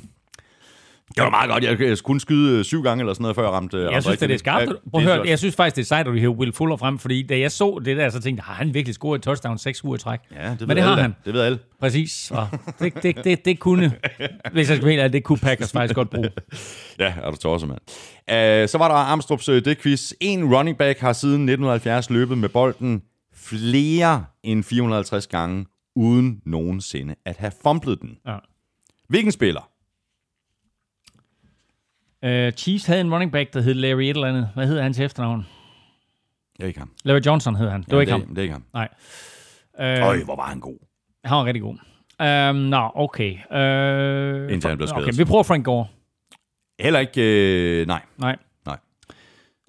Øhm, åh, jeg synes, der er en eller anden, som, øh, som aldrig nogensinde fumblede, som jeg, skal, som jeg bør kunne komme på. Det er en øh, aktiv spiller. En aktiv spiller. Ezekiel Elliott? Mm, nej. Nej. Giv mig en division. Og Jeg, kan, jeg giver dig et hold, Ja, faktisk. okay. Jeg kan hjælpe dig så meget at give dig et hold. Ja, godt. Broncos. Melvin Gordon? Nej. Philip Lindsay? Ja. Wow. 469 løb. 0 fumbles. Det er da meget godt. Hvad, altså, hvornår er det fra til? Jamen altså, det er siden 1970, sådan som jeg forstår okay, den her, ja. det er quiz her fra Amstrup. Altså siden ja. 1970, Ja, der er der en spiller. der er der kun én, der har løbet med bolden mere end 450 gange, Okay. uden at fumble. Wow. Og det er så Okay. Jeg troede faktisk, der ville være flere. Nå, jamen fedt. Lindsay. Godt så. Godt. Tak for lortequiz. Selv tak. Godt gået, Armstrong. Ja. Øhm, så er vi nået frem til uge 10. Øh, crazy stats fra øh, Lukas Willumsen lyder sådan her i den her uge. Han skriver sådan her. Det blev en god runde for Thomas, der vandt med 11-7. Prøv at høre, det kan godt være, at du vinder 11-7. Coles er den eneste, hvor der sådan, jeg siger, fint nok, okay, de bliver kørt over, og det gjorde de jo ikke engang før i anden halvleg. De tre andre, hvad er det? Det, det er Cardinals. Det, og det er Jets. Jeg tager Jets. Mm. Jeg tager Jets, og Jets er så freaking fucking tæt på at vinde den kamp. Mm. Men det, Hæft, gjorde, det men, det gjorde, men det gjorde de ikke. Det er urimeligt. Godt, jeg begynder lige forfra. Det blev en god runde for Thomas, der vandt med 11-7, og det bringer den samlede stilling op på 86-81 i Thomas'. Oh, hold da op. I den okay, her uge... 81, det er mit nummer jo. Ja, ja, det er rigtigt, ja. I den her uge, der gør vi det lidt anderledes, nemlig med en lille quizzer. Jeg har lavet en top 5 liste over de dårligste præstationer i picks i NFL-showets historie, og så må vi se, om Claus kan finde fællesnævneren. Altså, det er Willumsen nu her, der siger Ja, det. for Nå. de her fem ja. ringeste præstationer. Mm. Fem rigtige, det var mig tilbage i 2016. Ja. Fire rigtige, det var også mig tilbage i 2015. Mm. Fire rigtige, det var dig, også tilbage i 2015. Mm. Fire rigtige, det var mig i 2019, wow. og så havde vi øh, den øh, højde, højde, højdespringeren, øh, eller bundskraberen, ja. to rigtige i 2019, og det var, det var dig. Du havde simpelthen en, du havde en, hvor du kun havde to rigtige. Er det rigtigt? Ja. Nej, hvor er det sindssygt. Godt. Fællesnævneren for de her fem øh, ringeste præstationer i PIX, hvad er den? Nej, det er da... Jamen, det kan du ikke. Det kan jeg ikke. Nej, det kan du ikke, Nej. men den er vild. Og jeg ved ikke, hvordan at uh, Lukas Willumsen, han finder ud af det Jamen, her det i sin så- statssis, okay, fordi okay. Det, er, det var åndssvagt, ikke? Okay. Godt. Alle de her fem dårligste præstationer, Mm. de er alle i spilleuge 10. Hvorfor, ved jeg ikke. Det passer ikke. Det er rigtigt. Spilleuge 10 i 2019, i 15 og i 16. Det er jo helt insane. Er det ikke gak? Jo, jeg nægter at sætte Pixie ud spil 10 fra nu af. Åh, oh, ja godt. Det, jeg tror, det vil være en god idé, hvis du sætter din picks, fordi uh, du har lidt, du skal have hentet, det ikke? er rigtigt. Ja. Godt. Uh, fire hold er på bye week. Det er Jets, Chiefs, Cowboys og Falcons. Vi lægger ud med uh, Titans, Colts. Første er to møder inden for de næste tre uger mellem de her to mandskaber, som jo med stor sandsynlighed kommer til at afgøre AFC South, øh, medmindre øh, Texans har tænkt sig at blande sig i det der. Men øh, Jeg tvivler på. ja, det tv- tvivler jeg også på. Øh, jeg siger... Jeg siger Titans. Og jeg er i tvivl. Godt, så siger jeg Colts. Godt. Giants, Eagles. Ja. Eagles. Giants, Packers, Jaguars. Packers. Packers. Jeg troede, du ville blive ved med at sige det modsatte af mig. Nej. Nå, okay. Ærgerligt. Lions, Washington. Mm. Lions. Washington. Wow. Browns, Texans. Browns. Texans. What? Panthers, Buccaneers. Panthers. Jeg har også Panthers. Dolphins, Chargers. Dolphins. Dolphins. Raiders, Broncos. Raiders. Raiders. Cardinals, Bills. Bills. Cardinals. Saints, 49ers. Saints. Saints. Rams, Seahawks. Seahawks. Jeg har også Seahawks. Steelers, Bengals. Steelers. Bengals. Wow. Patriots, Ravens. Ravens. Ravens. Bears, Vikings. Monday Night. Vikings. Vikings. Tak for nu, Elming. En øh, fornøjelse som øh, altid. Der var godt nok spredning på dem her, var? Det kan gå helt galt. Ja, du er tosset, mand. Godt. Øh, vi napper lige en lille pause og får en øh, bid brød, og så sætter vi os til øh, mikrofonerne igen for at lave vores øh, mid-season special, som vi så uploader senere på ugen. Og det, øh, du kan glæde dig til allerede nu, det er, at vi går divisionerne igennem og ser på øh, slutspilsbilledet, sådan som det tager sig ud lige nu. Og derudover så får du Elmings midtvejshold, og så får du ikke mindst vores midseason power ranking, som kommer til at se noget anderledes ud end den power ranking, som vi lavede tilbage i øh, september. Hvis du øh, synes om det, vi laver, så skulle du ikke øh, høre et øh, ondt ord, hvis du øh, lige bruger 5 øh, minutter af din tid på at give os nogle stjerner og en anmeldelse et af de steder, hvor det er muligt, for eksempel i iTunes. Du kan også støtte os med et øh, valgfrit beløb på tier.dk eller via linket på nflsøde.dk. Tusind tak til de 635, der støtter os lige nu. Vi kunne ikke gøre det uden jeres opbakning. Og husk, at du øh, hver uge har chancen for at vinde showets helt egne eksklusive Tafel Touchdown Chili Cheese og Barbecue Chips. Og i den her uge har alle, der støtter jo så hele to chancer, fordi vi øh, altså laver den her ekstra udsendelse.